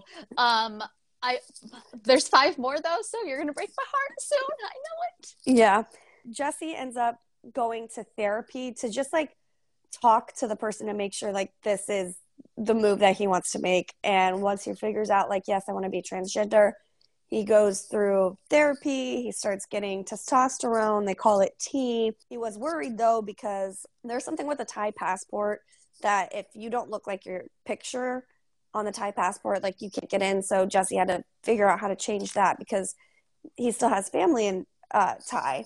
Mm-hmm. In 2011, so 2011 is when he started taking testosterone injections. It took about a month for Jesse to really, because they have pictures in here. So, like, you can tell Jesse is still feminine on April 6th. April 18th, you can see that more masculine features are coming, like his hair's growing out. And then on May 5th, he kind of looks like my older brother in a way. Getting a little more masculine. Yeah. And his sleeping habits changed while on testosterone. First, he started with low tos- low doses of T to see how it changed, and then once he started feeling comfortable and started looking like himself, he went up to the full dose. The fear of doctors I have makes this sound like such a fucking terrible offer process, and I can't imagine like having to go through all that just to feel like yourself. So good for yeah. him. Good for him because yeah. I would be too scared. Yeah, he actually wants to be um, a doctor for the transgender community. They need those. I didn't realize like how difficult it is for transgendered transgender people to get medical care and like not just medical care but like getting a doctor who can treat you and knows like what you need but also health insurance is a huge fucking problem. Mm-hmm. Oh my gosh. So, anyways, good for him. I hope he does become a doctor, and I hope that he does specialize in transgender people and their issues because they need more representation in the medical field from what I have read and heard. So then there's a little within Jesse's story. There's a uh, paragraph: women's lockers, men's bathroom. So I'm just going to read this little paragraph to you. I was still going into the women's lockers. Mind you, this is after several sessions of T. Then I thought, wait, I'm getting further and further into my therapy, and sooner or later, I'm going to sound and look completely like a man. So, how do I handle the gym? I was close with the gym owner, so I plan to tell him if you start seeing me going to the men's locker room, it's because I've transitioned to male. I won't use the shower though, since the bottom part of me hasn't changed. In general, I hate using public showers. I prefer to shower at home. Ever since I started transitioning, I've used a stall in the men's room. When you see me, you say, That's a male. It would be awkward if I used a woman's bathroom. A lot of men are pee shy. They use the stalls, not the urinals. Women are different. Women go in the bathroom, they look around, talk, they put on makeup, but men just go in, do their business, and leave. They're not looking to chat or get friendly, so they don't really care whether you use a urinal or not. So it just like makes me think back to I can't even remember when it was, but when people were like, use the bathroom that is signed at your gender. What happens if you are in the process of transitioning and your t- your uh, hormones, whether it's estrogen or testosterone, are taking over, and you're starting to look more like a male, but you're a female? Do you, well, would you feel comfortable with someone that looks like a male going into a female's bathroom? Well, also further, what if you never intend to get like bottom surgery? Yeah. Because that might be something that's unattainable to you because it's expensive as fuck or you can't find a doctor or you just don't want to do it because there's so many risks like I love when I go to a place and it's not a huge bathroom with a bunch of stalls and a bunch of sinks. I like when there's a few doors, it's one toilet in there, and it's just like, whatever you are, just wash your hands. Yeah. Um, and I think we need to get away from this idea of a giant bathroom with stalls because I don't even feel comfortable going into bathrooms, period, because of lurkers. But yeah, I do remember that whole conversation. Yeah. So, three months after he started to take testosterone, he passes 100% as male. And he has a deep voice, he has facial hair, his skin texture is thicker. He's a lot more mass- muscular. He talks about how he's never be never able to do pull ups, and now he has upper body strength. And then must be nice I know. And then he meets a woman at the gym, but uh, this woman is a lesbian. and so she wasn't really like she wasn't too happy like not that she wasn't happy with Jesse because they're dating now, but she was just like that unsure. wasn't her initial kind of person she would be attracted to. Yeah. So um, Jesse took Non out on a date. Um, non played kind of hard to get. So Jesse had to, was like, I'm not asking you to love me. I'm not asking you to sleep with me. I'm just asking you for a little bit of your time before you jump and make assumptions about her being transgender mm-hmm. because Non wasn't too sure about it. I liked this one. Said, God made me transgender for a reason. Maybe not God, but whoever created me. Whoever created me made me this way for a reason. I enjoy life from a different perspective. I can see the world simultaneously from a male and a female perspective. When I speak with Non, I understand where she's coming from as a woman. I understand the days when Non has her period. I understand the days when she's cranky because I know what all that is like. And then when I speak to my male friends, I get along with all the guys because I can think like a guy. So Jesse considers himself metrosexual, so he still likes to get his nails done, not colored but buffed. He still likes to just take care of himself. Mm-hmm. Jesse said within his religion that he's been taught that your body houses your soul. So for you to be emotionally happy, you need to be physically happy. You need to be in good health. So he's always had this concept of taking care of himself. That'll be good if he becomes a doctor. Yeah. So um, Non ends up moving to New York for with Jesse for a little bit because she's also a part time model. So, ooh, I know. Good for you, Jesse. Yeah, I I love this, and I was like, why can't more men be like this? So Jesse was like, when she moved in with me, she'd feed me and she'd fold my clothes. I can fold my own clothes. Non was hurt. She couldn't understand why I did not accept the things she wanted to do for me. I wasn't trying to hurt her. I'm just not used to that. I hadn't been exposed to that. And he's like, You're not my mother. I can help myself. And then Yeah, why can't more men be like that? Yeah. Do your own shit. And so then we end this we end Jesse's story with um Non telling him that they confess their love to each other and he just says, I'm embracing this whole mix that I have inside myself and I'm happy. So forget the category. Just talk to me, get to know me. Well, that was a good story. It was. Now we're on Christina. Christina has a longer chapter. Um, it starts off with her getting into a fight with someone on a train because she sits down with her boyfriend and these girls are on there and they're staring at her and she goes, uh, one of the girl goes, "Can I help you?" And Christina's like, "Yeah, can you stop laughing at me?" And then the girl's like, "This is a free country. I can laugh at whoever I want. And how do I know I'm laughing at you?" And Christina said, "Because I'm not stupid. I heard you say I don't know what that is." And she goes, I know you're a man with a big fat, big ass face. And so then a fight ensues. I hate people who make fun of people for their appearance. Like, tell me that you don't have anything interesting to talk about without telling me you don't have anything interesting to talk about. If your best form of humor is making fun of someone, you are not funny. Yeah. Or very smart, probably. So, Christina, also born a boy named Matthew. She goes back and forth between like, does she like herself? Does she hate herself? She says, the other day I was thinking I really, really hate being a tra- being a transgender. It's a constant struggle. It's so annoying. So she says she's saving up for a vagina. that language, because that's fucking hilarious. Oh man, I do imagine that is a really tough life though, and it makes me sad to think about. She has two brothers, two older brothers. Elvin, who's eight years older. Jonathan was a year older than her. Elvin is very like follow the rules type. Okay. Um, Christina said that her and Jonathan used to dress up all the time and they'd be shoppers. They would wear their mom's stuff. They'd be, pretend purses were in their hands. And Elvin would always tattle on them, said they're acting like girls. And when the mom would question them, Christina would say, I'm just a man with long hair. And whenever they'd go to McDonald's, she'd want Barbies instead of the boy toys because yeah. of the long hairs. Yeah. Hair is nice. it is. I love having hair. It's one of my favorite things about myself, honestly. Yeah. Um, Christina says that teasing began in elementary school. And Jonathan would always be like, point the kids out to me. I'm going to fuck them up. And Jonathan is, remember, the one that's a year older. Yeah. Fuck them up, Jonathan. I love you. Yeah, and there was a girl that was in fifth grade, and Christina says all the boys were crazy about her. She was the it girl. I bet she's trash now, Christina. All Probably. the fifth grade it girls are trash now. Yeah, and Christina said she was my ideal girl. I wanted to look like her. I wanted the attention from the boys. She was tall. Her name was Christina. My mom hated that name. That's where she got her name. Yep.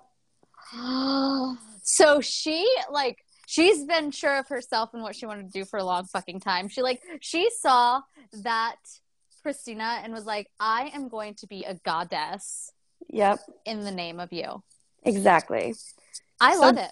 I do too. So Jonathan ended up coming out at 11 years old. When he turned 12 or 13, he told his mother and she completely flipped. So mm, no, Christina is not going to have a good time. Yeah, his mom said, That's disgusting. She started crying and then looked at Christina and said, I hope you're not gay too. Oh my gosh. And also, I totally thought Elvin was going to be gay because I feel like the people who are angry about people doing like quote unquote like girly shit are closeted. But yeah. maybe maybe you're going to reveal that to me later. Gosh, they come from a Catholic family, so that him being gay is kind of a big deal. They just kept saying he'll come out of it. He'll come out of it. It's just a phase because oh his gosh. mom would go to church and pray about it. Oh my well, gosh. Christina was like, Christina was in her early teens, really feminine, and would always ask my mom, ask her mom, why hasn't my voice got deeper? Her mom would just be like, you're a late bloomer. Her mom decided to send her to an all boy Catholic school. Oh my gosh. And I hate this. This feels like the equivalent of like praying the gay away. Yeah. okay. So at this point, Christina was like, I don't know how to act like a man. So she asked Jonathan. And Jonathan was like, You have to change your clothes. You have to change your style. You have to wear baggy pants, oversized t shirts, do rag sneakers, walk like this, talk like this. And she was just thinking this would be so much easier if I went to co ed school. I could just look at girls' clothes and figure out like how to dress from there. Mm-hmm. Uh, Jonathan taught Christina how to sit with the legs, sit with legs open, which she says she never could do naturally because she hated it. And yeah, because manspreading is fucking rude. Yeah. Uh, I'm doing he, it right now. he had to try and like deepen his voice to talk and to like introduce himself he said no one accepted him as a straight boy and within a week they started picking on him because he was nat- a naturally feminine quiet kid i just Ugh. i've been reading like some articles lately about like personality switching like how you're like a different person at work than you would normally be and how draining and taxing mentally it is it just is a cause for a lot of social anxiety anxiety depression in our society and like imagine if you had to act like you were not the person you really were 24 7 because even your mother couldn't tolerate you being who you are. That sounds like pure agony. Yeah, so Christina ended up finding a friend, Christopher, who liked Britney Spears, uh, was very feminine. Christina asked if he was gay. He said he wasn't. They ended up coming out later as gay. They're, he's not transgender, but they still talk. Mm-hmm. And then how Hoy is Christina's best boyfriend, and she used to be very attracted to him when she was in her androgynous, androgynous stage. Mm-hmm. She would tell him that she liked him a lot, and he's like, "I don't go that way." And then she's like, "But I'm a girl." So then she started going to gym class. Would always get picked last. Uh, didn't feel comfortable getting dressed in front of the boys. She would read Cosmo and Glamour. She was on the ro- a roll and the dean's list all four years, so that's good for her. Yeah. She, she liked to draw. She drew girls a lot, and then she just showed off her artwork to the person that's doing this. When she was in 11th grade, they went on a boys' retreat. During the retreat, they all had to admit something or say something that they needed help from God with. I'm scared. Scared for the boys' reaction. Yeah, she said that she told everyone she wanted acceptance because she was gay. Even though that time she knew that she wanted to be a woman, but she didn't say that because, you know. She was testing the waters. Yeah. After she said she was gay, the room went silent. And it was the first time that she came out to people. Ugh. And everybody was just like, wish you hadn't said that. Mm hmm. Fucking hell. And by her senior year, she is coming out as a girl. She learned about transgender people from her brother Jonathan, who was dating a boy named Renee. Okay. Yeah. So now she can put a name to the feeling she's been having? Yes. She said her brother's boyfriend would dress up in women's clothes, put on a wig, fill up bags with rice, and put them in the bra. So that's how she figured it rice out. Rice boobies yeah, she asked Jonathan, "Is there a way that I could look like a girl too?" And he was like, no. And so then Christina tried to dress up in a girl. And when she did and looked in the mirror, that's when she became Christina.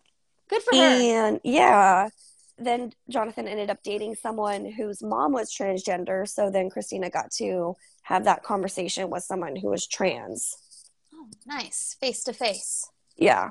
So here we talk about her transition. And she said it's a very long process. They go through stages and they go through what's called gender bending. And it's when you don't look like a male and you don't look like a female and you're in between changing from one gender to another. Huh. So strangers would be like, "What are you?" Gosh. Uh, the, the if you ask someone what are you? The only thing that actually needs to be known between the two of you is that you the person asking that are fucking rude period. That's such a rude question in regards to gender or race or anything. Like i hate it. The summer before she started her senior year she had a she just embraced being a woman she had pink beads and hearts and a little bunny keychain on her phone. And her mom said, We're going to your godparents. Take that off. She's like, Why? And her mom said, Because that's for girls. And Christina's like, Why can't boys have this too? There's nothing wrong with it. And her mom says, Okay, Matthew, I know you're gay, but that doesn't mean you have to show the whole world you're gay. Oh my gosh. But maybe it does. Who cares what the world fucking knows, mother? Fuck the world. What are they doing for you? Personally, yeah. nothing. Fuck them. Where yeah. the pink beads? Jesus. Yeah, so Christina says, I'm not gay. And her mom's like, You like girls? And she's like, No. So you like boys? And she's like, Yeah. And so her mom's like, So you're gay? And she goes, No, I'm not. And then she talks to her mom about a show uh, about Ma- Maury and how there was an episode is it a guy? Is it a girl? And she's like that's me. I'm transgender. i remember these. Did you ever watch that on maury? They would have like no. ladies coming up on the stage and then dudes would have to guess and they'd be like oh i know a woman when i see them and they always got it fucking wrong. Yeah no i didn't. Well then her mom goes okay can you do me a favor and try not to show it? And so then christina took the clip off her phone oh, I hate her mom. Her mom is not supportive. And I just feel like uh, that's your number one job as a parent. Yeah. And so it just kind of gets worse because Christina gets her nails done before school, her hair done. Her mom throws a BF. Uh, she gets into school. She becomes a joke. The boys found her female Facebook account and just started posting it around and would just write the F word on her picture on her locker room. And then the principal told her that she needs to cut her hair, and he's like, "It's school co- it's school policy. You have to keep it above the collar." And she was like, "I'll keep it above the collar." And he's like, "You need to get rid of the bangs." So basically, just like telling her to be a boy. And see, the thing is, if you had a supportive mother in this situation and the principal told you to cut your hair, your mother would be in the principal's office having his ass and honestly, probably his job. Like, yeah. Show me a place in a school dress code where it's actually fucking written that you're allowed to tell a child to cut their hair. Yeah. Dress down day. Christina doesn't have any boy clothes at this point because they wear uniforms. So she wears girl clothes to the school. The principal ends up sending her home because she can't wear girl clothes. Whenever she'd go shopping, like at the mall, people would call her the F word, which is weird because this is in New York. So you'd think that they'd be used more to accepting. seeing people doing their own thing.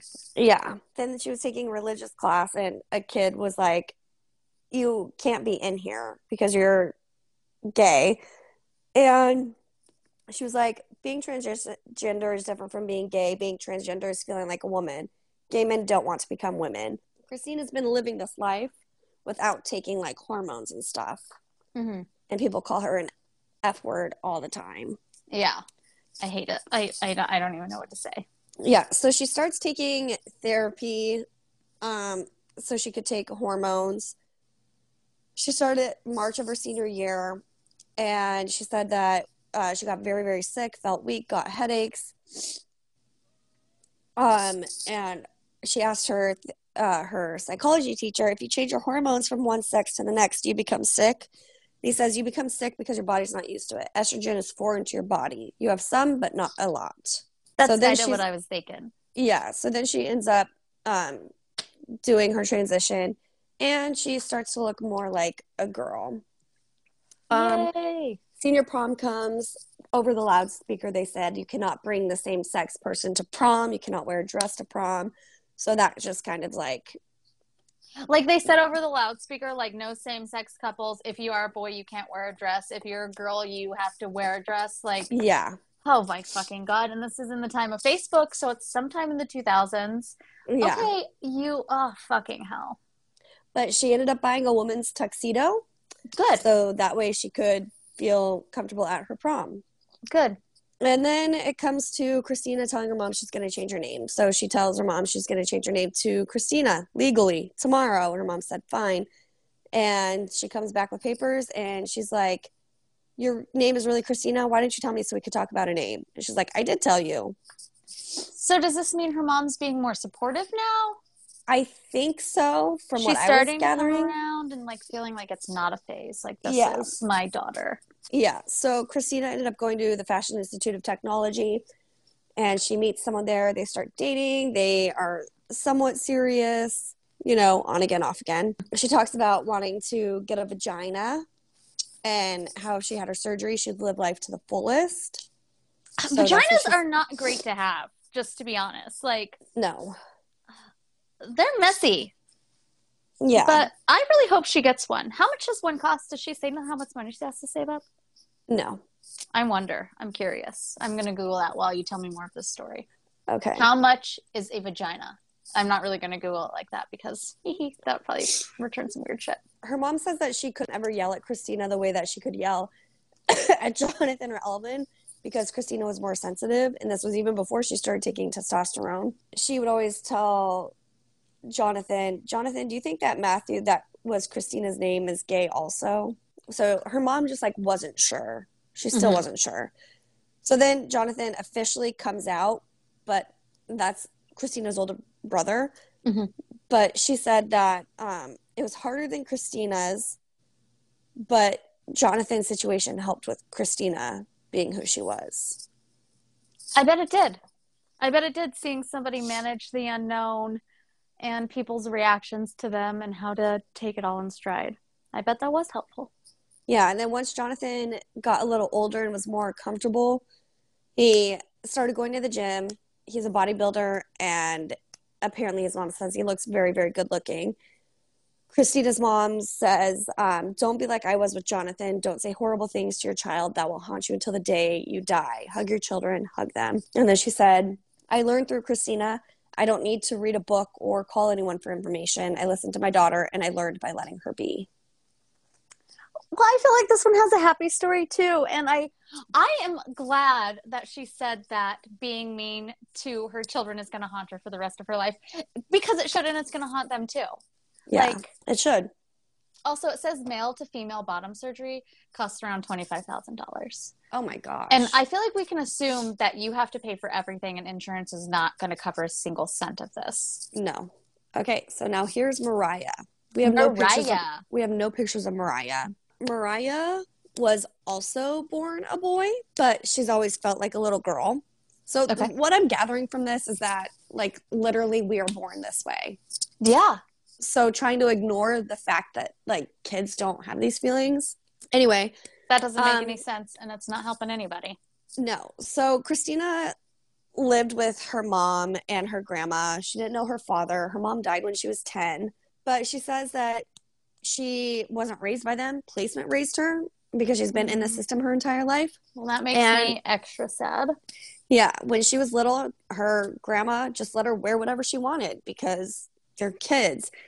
And the first um, incident that she remembers having with someone on the street was like, Why are you wearing a dress? And she's like, Because I want to. And he's like, Well, you have a dick. And she's like, What's a dick? And he's like, Boys have dicks and girls have the P word. She's like, Well, what's a P word? And he's like, A vagina. And she's like, Vagina? I would just like to say that um, regardless of if you have a vagina or a dick, I think a dress could be comfortable for all people because it gets sweaty. Out there in them streets. Okay, in Yeah. a nice breeze. Anyone can appreciate that. Yeah. So, um, her neighbors would cuss out her grandma, saying you're raising a fucking boy, but she still liked to play with Barbie dolls. And then when she went to school, she still wore girl clothes because she wanted to wear girl clothes. How And do the neighbors care? By the I way, how is what this child is doing on its own property bothering them? If you don't like the way someone looks, the only thing that is in your power to do to deal with that is not look at them. You can't Yeah. change someone by yelling at them. That's just going to make them want to do it more, by the way, because fuck you. right? Exactly. Anyway, sorry. Well, she's in school and she has this teacher that has a master's degree that taught for 20 years, works for the county. And her teacher, because she came in to dress like a girl, said, What's going on with you? You're a guy. Are your parents abusing you? Are you being raped? Are you being molested? Oh my god! Of course, of I mean, I, I mean, I'm surprised we haven't heard this line of questioning sooner, actually, Yeah. because of course. So the teacher then reported her to the Department of Social Services because she wouldn't stop wearing girl clothes. And then her grandma was charged with abuse and neglect for letting her Oh wear my girl clothes. Oh my And then she was ended up placed in Child Protective Services. That's how she got removed. This is how she got removed. care. That is an awful fucking story. And whoever called CPS, on, oh my God, I hope that they think about the shitty fucking thing that they did every single day until they die. Like, I hope Yeah. they live a miserable life. What a shitty thing to do. Like, that is none of your business. Like, by all means, if a child is being starved or like burned with cigarettes or like locked out of their house in the middle of the night, like, call CPS. But as long as they're fucking clothed, not your problem, not your business. Leave it alone. Like as long as they're not killing anybody's animals out there, and as long as they're being fed, like raising children is difficult, and they all have their own unique situations going on. Okay, it's probably Yeah. none of your business. Yeah. She goes she's able to go back to her grandma and her grandma's like, You have to wear boys' clothes to school, but you can wear a dress under it. So she'd wear boys' clothes, but then um put dresses under it. Well, the teacher still couldn't believe it, so they sent her to a doctor. She got diagnosed with ADD. So she ended up getting on medication for that, and then her mom died two months before 9 11. Oh my gosh! Yeah. So she is dealing with that trauma. And, then now she's she- probably on Adderall for ADD for no fucking reason. Yeah, and Ugh. she's still Or wearing girl- yeah, she's still wearing girls' clothes. So, um, Good for her. Good DS for her. yeah, Department of Social Services took her away again and put her in a placement because they didn't think that her grandmother could take care of her. Okay, I rescind my former good for her. This is not good for her. This is distinctly bad for her. Yeah, This In is a difficult placement, time. yeah, in placement, she couldn't wear girls' clothes at all. She actually accepted being a boy. She played sports, felt normal, but she only has urges and wanted long hair and loved pretty dresses and loved skirts. She ended up going back to her grandma's at the age of 11. And she was like, I was a monster at the time. I was really frustrated, which I mean makes sense because you're being forced into this place to live that mm-hmm. you don't know. You are being forced to be somebody you're not. Well, also, you have all this turmoil inside you because you want to be someone you're not, and you literally have no one to talk to. So, what are you going to do? You got to get that out somehow.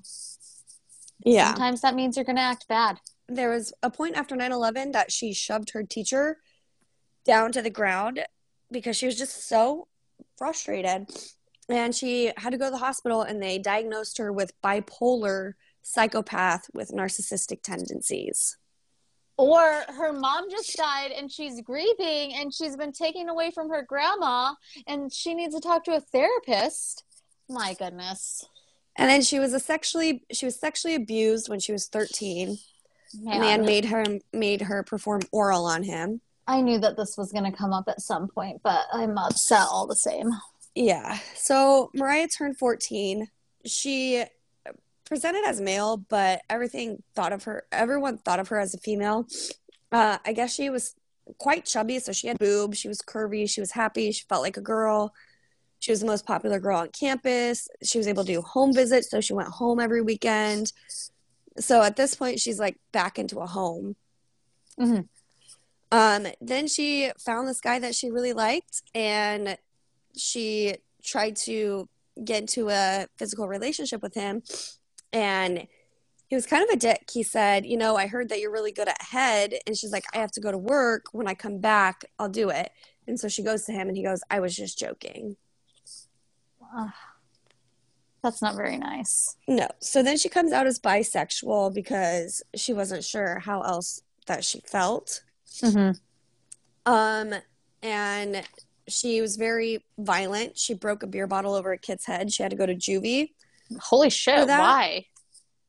uh, because she broke a beer bottle over a kid's head. He Why did she hit him with the beer bottle? What was he doing to her? Was he just a rando? She started. She stopped taking her medication and started having panic attacks, Mm. and she became very aggressive and severely depressed. And she was out of control again. She just said, "I got into a fight with some kid."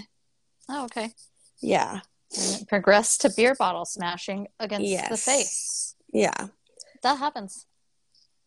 there was a nurse at the hospital that she went to or to the detention center that she went to and her name was karen she had a big butt and um mariah Karen with the big butt. yeah mariah wanted her to be part of her life so she would do things like curse at her just like being out of control just to try and get karen's attention so then she ended up getting sent to another placement center in pennsylvania. There she worked with the therapist a good therapist and told her that she wanted to be a girl. The therapist wanted her to write down everything she felt in a journal. So she wrote down all of her fantasies. Um, she says i don't think the therapist wanted me to transition into a girl but she wanted me to look inside myself more than the outside of myself. Mhm. then she was learned that she was a transsexual um, then at 16 it was her first male on male experience um, she started getting pu- pubes and pubic hairs so she put nair on them to remove them Ooh. at this point she's saying thinking god doesn't like her because she's hitting puberty God So- doesn't like any of us then, my friend. yeah Then that might be true. We're kind of shitty. yeah she wanted she acted feminine because she wanted to be a girl she couldn't picture herself as a guy Mhm. and she said a lot of people would call her a dyke because that's because she had feminine features but wore guy clothes but she just wasn't ready to wear girls clothes yet but it's probably because of all the trauma that she went through Right, exactly. And like a lot of it was centered around the clothes that she Yeah. wore. Yeah. Um, so at this point, she is finally starting to come out. She is doing estrogen therapy. Mhm. She said a lot of older transgender people say it's inside beauty that counts, and she agrees with that. She says transition starts when you feel that you're a woman physically, mentally, and emotionally. You fantasize about it, you research it, you start wearing women's clothes, then you start looking into hormones. So she's taking her transition step by step. She's told her aunt, her cousins, a good neighbor, her grandma knows. She said her grandma prefers her being a guy, but she can't change how she feels. Yeah. She's been on hormones for seven months. And she's like, I think they make me hungrier. Otherwise, I haven't noticed a big change. And one thing that really caught my eye leaving this chapter was I'm not at the end of my transition. I'm barely at the beginning. It takes a long, long time and you got to be really consistent with it. Like you got to take those drugs as prescribed. You can't let it lapse. Bad shit can happen. Yes. And so Cameron, kind of the same situation as everyone else, had a feeling when they were young that they just weren't who they were born. Um, Cameron doesn't even give you their real name because they felt they feel like it's irrelevant. So Cameron uh, is gender neutral, so they like to use the pronouns they, them, there to describe who they are. And we kind of pick up uh, with Cameron going to prom and just getting ready for prom. So Cameron is still in high school. They said that they grew up in a rich white part of New York and it was just uncomfortable. Both of Cameron's parents majored in theater in college. His mom, Cameron's mom, was studying to be an actress. And sometimes I'll say he, and it's because in this book it also describes Cameron as he. So every once in a while it switches up. Hmm. Maybe, maybe while they were doing the um, interviews and stuff for this, they were presenting more masculine. Yeah. I, I feel like when you're non-binary, sometimes you're a little more masculine, you're a little more feminine, but you you can switch in between, right? yeah. You accept the good parts of both of them and probably the bad parts. That's what I think too. Cameron's mom, like, literally, like Cameron probably has the best story out of this. His mom, uh, their mom is a social worker, so she's Ah, understanding of trans people and everything. So Cameron kind of like grew up in that accepting household. Both parents work for nonprofits. They didn't have regular nine to five jobs. So they were able to learn, uh, be in a, a loving family, and they just really accept that gender is fluid Mhm. and that you don't have to identify as trans, as girl, as boy. Um, Cameron wants to go to college so they can go to med school so they can help people do good stuff. Just kind of like the other people that want to go to do- to to med school so they can help trans people. yeah and i love that just like i said in the last episode i know that that community is underrepresented in the like healthcare industry and and not just like they don't have a lot of doctors in that field. They also just can't find care Yeah, from doctors who specialize in their specific needs because they're different than somebody who hasn't underwent things or if they cameron's not undergoing things you know. Also in your brain you've got different things. So you need people who can relate and understand and actually want to relate and understand in those places Yeah, and Cameron actually went through a bunch of phases. At first, they came out lesbian, and his parents were like, eh, okay, whatever. And then they were like, wait, I'm not lesbian. And that's when they tilted toward like maybe being uh, transsexual. But then they decided to be gender fluid, and they actually changed their name to Cameron because Cameron is actually can actually be a boy or a girl name.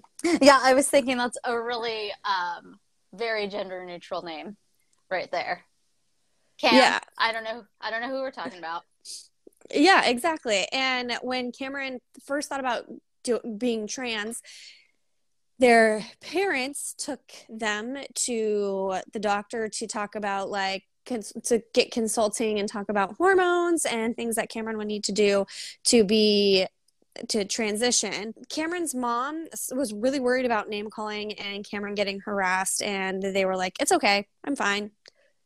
Whatever happens, I'll be okay." they joined their gay straight alliance students like some schools have a gsa gay straight alliance like organization within the school they were able to form that group and they were able to it's i'm really sorry it's really hard for me to say they and them when i'm referring to one person and i feel like that is probably what is going to hold a lot of people back because growing up learning English, we were taught that they, them, and their is plural. But then you go back to think about the English language, and like literally everything is made up. everything is made up and if like one of the points that i love on tiktok videos i see a lot is that people if you're telling a story and you just completely leave the other person out you will just say they their stuff like that. Yeah. or if you're trying to like if you're like a single person and you're trying to lie to your like new little girlfie or whatever about who you were out with you say they there instead of she. So it is interesting though. It is i do think a lot of people struggle to wrap their heads around that yeah. and maybe it is something that's intentionally drilled into us in school Yeah. that they always refers to as she or he and maybe that's something that's like societal what what is systemic you know Yeah. Uh, well, when they started the GSA, they introduced themselves as Cameron and said, I'm a boy, I'm a transgender. And he asked the teachers to call him him. Mhm. Uh, again, I'm really sorry that I keep saying he and him. I am so sorry. The teachers did not, or there was one teacher specifically that, or two, that had issues with it and did not call Cameron he. They would call Cameron she and a social worker had to get involved to talk to the teachers. Cameron started taking hormones at, or testosterone at 16, and that means that their periods stopped. The fo- vo- hi- their voice started dropping, and they liked it and they Take decided time. at like 16 that they're gonna start working out it was at that point that people started perceiving them as male and so cameron was able to get some male privileges which meant that they didn't have to prove themselves for an opinion to have weight and that quote just kind of resonated with me when Man, when people think that male privilege or white ma- male privilege doesn't exist because this is so true I was literally just talking to Matt about this. Like he was something was going on. I- I can't remember who he was even talking to. It was probably something with work, but he had to like really explain himself at length multiple times to this person for them to finally believe him that like this part that he ordered wasn't going to be where they thought it was going to be and it was because the person they thought they ordered it through just didn't fucking order it. Something dumb like that. Anyways, I was just like that's what it's like to just be a woman. Just so you know. just that's every single day. that's so funny um actually this entire paragraph on male privilege is just like there's like five paragraphs in this section and it's actually really good. Like it really describes male privilege. I'm just going to read some of it. Yeah, Um, lay it on me. I love that shit. yeah people assume that i'm intelligent. People assume that i have something to say. I get a fair amount of respect. By being male i've automatically given some kind of validity that is weird. Wait guys i haven't said anything yet. And besides you shouldn't be giving me male privilege because i'm not really a guy at least not by your standards. By your standards i'm definitely not people don't see me as a person they can talk down to a stranger won't call me sweetheart the only person who can call me sweetheart is my grandma I like to think I can fend off society's male expectations pretty well. Society wants all kinds of things from the boys. They want us to be masculine and to wrestle, to swear and to be aggressive and assertive. To some degree, society wants us to be misogynistic, but I've never really gone along with what people say I should do, in case you didn't notice. I do more things to actively not fit male expectations than I do to fit expectations. So that just kind of shows they're coming to the sense that maybe they aren't wanting to be identified as male. Yeah, because what a shitty thing to get identified as. I love that quote that society wants us to be misogynistic. They do. They Um, do. A lot of things in society profit off misogyny. Almost all of society. Yeah. They have a brother, and he says, I first came out to my brother back at hippie camp, which happened right before nerd camp. What's nerd camp?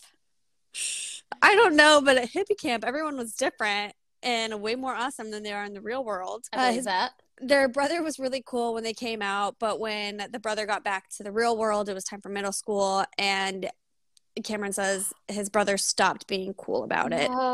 He would use the pronouns as a weapon whenever he was mad. He would call Cameron she, and whenever he wasn't mad, he'd call Cameron he. And when he was pissed, he would say that thing. Mm. That's just Yeah. Cameron says that they think it's just because of sibling rivalry and just being immature.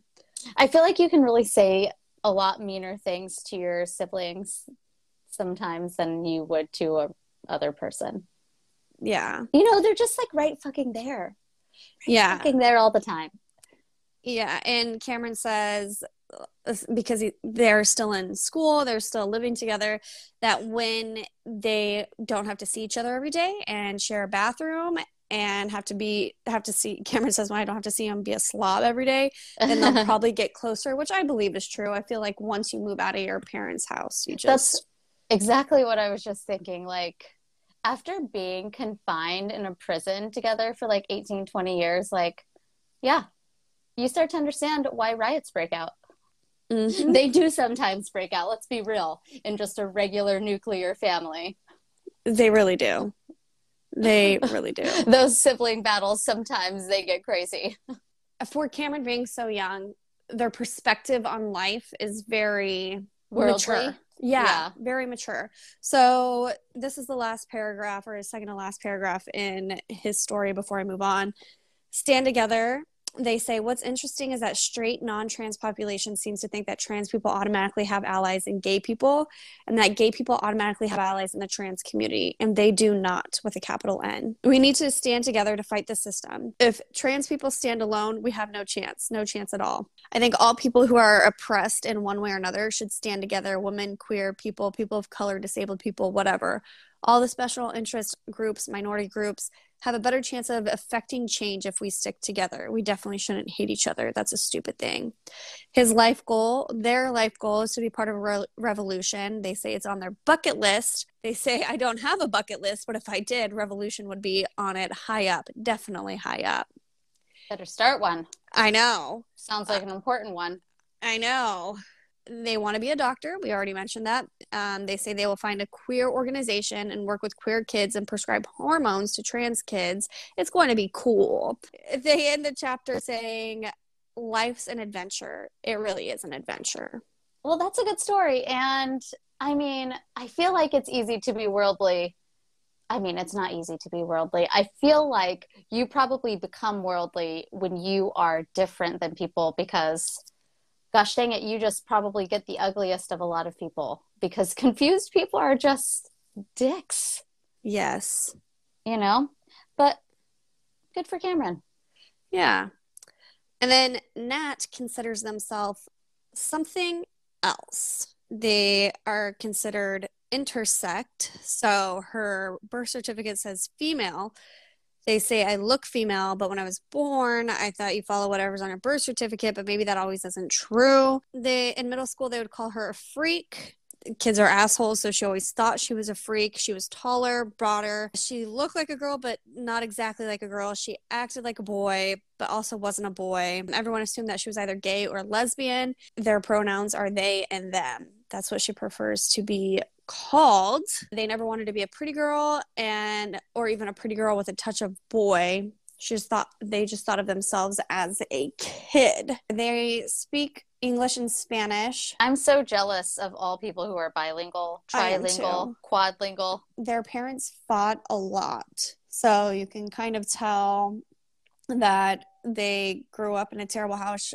Their parents said that Nat didn't speak until she was until they were 7 and I'm assuming it's because of the fighting. There was nobody there worth talking to. Yeah, but they say that they probably didn't talk because of the two languages and how it confused them because in school everyone spoke English, but at home they would speak Spanish and they only spoke English a little bit to help the dad they had short hair. The mom liked to dress them in shirts and pants. They liked the neutral look. Their parents bought brought them Barbies and the brother action figures. They liked they as in Nat liked both of the Barbies and the action figures.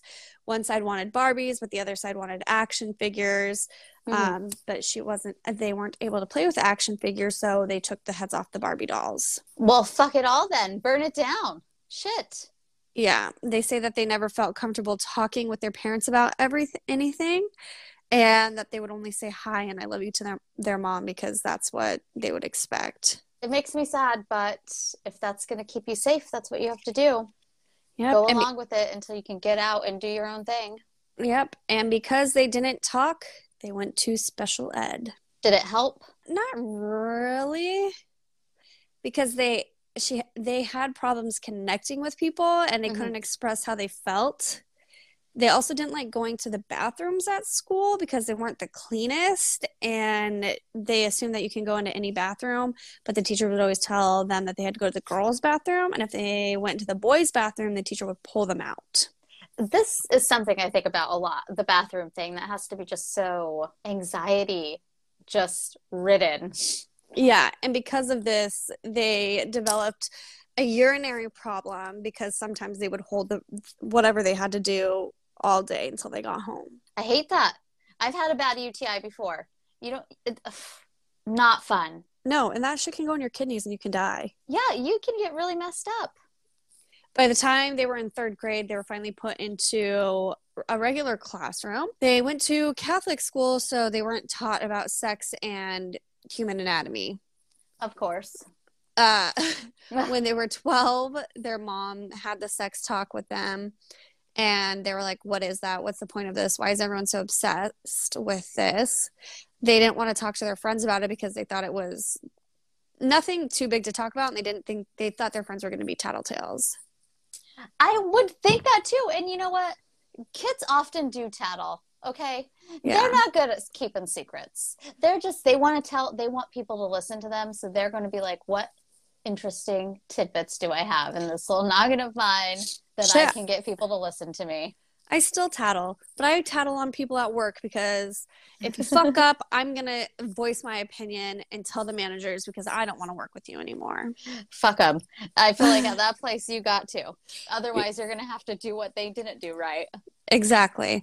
They started getting into middle school. All of the girls were dressing girly. They didn't feel comfortable in that. And then their friends would make fun of them because they were just wanting to not dress in skirts and dresses.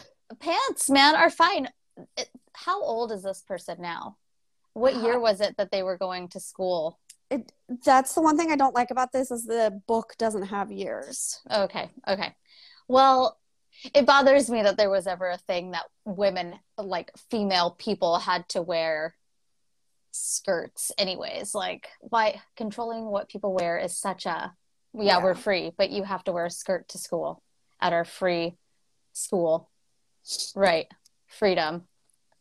What was in 1984? Freedom is slavery. Sometimes I feel like that's some slogan of some politicians today. I swear, I bring up 1984 every single day Yeah. since I read it. Ah, Aaron Rodgers actually put it on his book list last week and said, We need to stop making this a reality. And that makes me laugh because, like, okay, anti vaxxer, but whatever. Anti-vaxxer and he is like pro-authoritarianism, um, pro-dictatorship, like Yeah. Which parts of the book are, are you, who are you saying is like the party in this situation? Is it Democrats? I don't know. I Yeah. would like to ask him. middle school nat and her brother shared a room or nat and their brother shared a room the dad said that they need privacy so they ended up getting their own room she went to laguardia high school it's famous for music and art so they are into music they Yeah. were an orchestra the second best orchestra in the school which was orchestra 7 the music kept her kept their mind busy and not think about like what is going on with their body. Better than getting addicted to something, though. Exactly, exactly. They took special health classes in high school because it's not a Catholic school, so they're actually able to learn.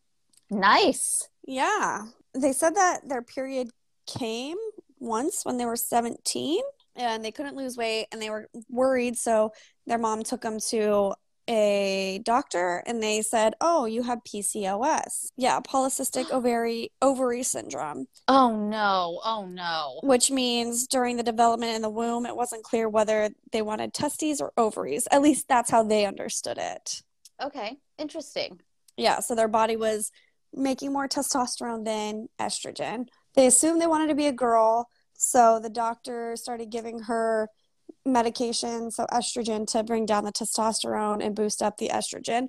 But Mhm. Nat didn't want it. They didn't know what they wanted, but that was definitely not it. Uh, so when the doctors confirmed that they were intersect, intersex, they thought, wow, I'm that whole other gender. So it kind of Probably solidified the feeling of being different than everyone that they were feeling at the beginning of the story. what the doctors were describing met her emotionally, psychologically, and spiritually as both sexes, Mhm. and now they are physically both sexes too. Her their mom was in denial and kept asking why I don't have a boyfriend, and that's because she didn't want one, or they didn't want one. Then in high school, they joined GSA.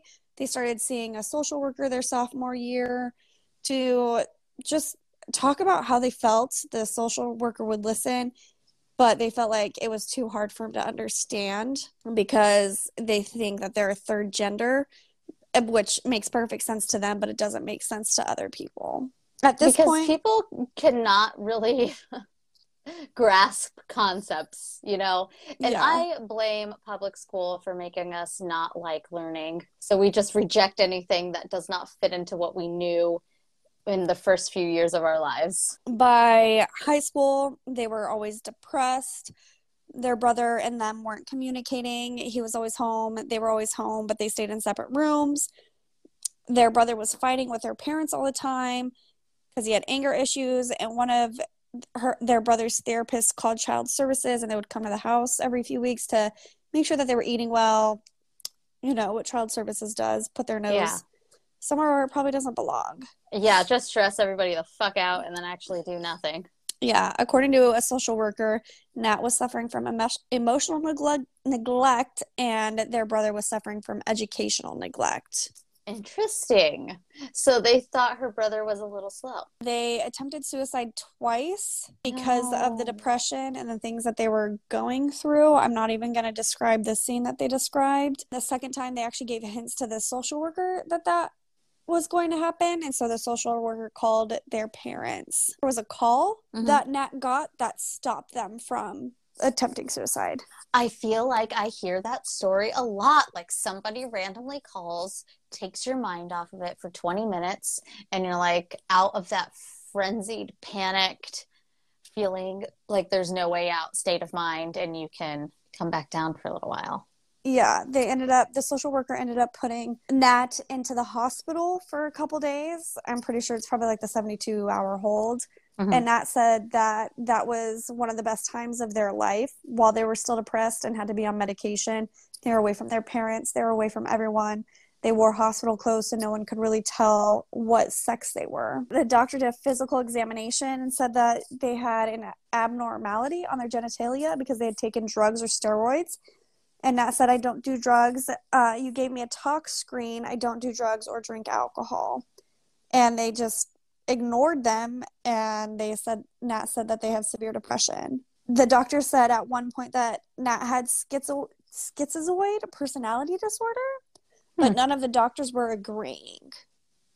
So they just don't want to like listen to what they're actually saying. Yeah. this is why more trans people and everyone who identifies as every single gender or whatever needs to be and they need they need representation in the medical community because like these people were just actively not understanding and refusing to consider this and i hope that they didn't continue throughout their entire career doing that shit i hope that nat like was on their brain and they went and did some research and treated other people that they came across like Nat accordingly, you know. But yeah. do I think that happened? No. So Nat ended up going back to the hospital a few months later because of dep- they found a deeper depression.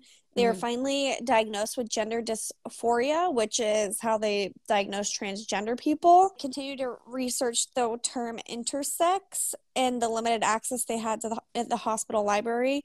And that's when they learned about hormone therapy. Natalie considers herself genderqueer intersect, and they thought hormones would get them closer to their ideal self. They say that they were just so confused because people saw them as female, but it was because they had breasts, but her voice and her voice wasn't masculine enough. They wanted people to accept them as them, and so they started hormone therapy. So before, okay, testosterone, and before they could get testosterone, they had to go to therapy to talk about it and explain everything. Yeah. So they've got a treatment plan that they're hoping will work for them going forward. Yep.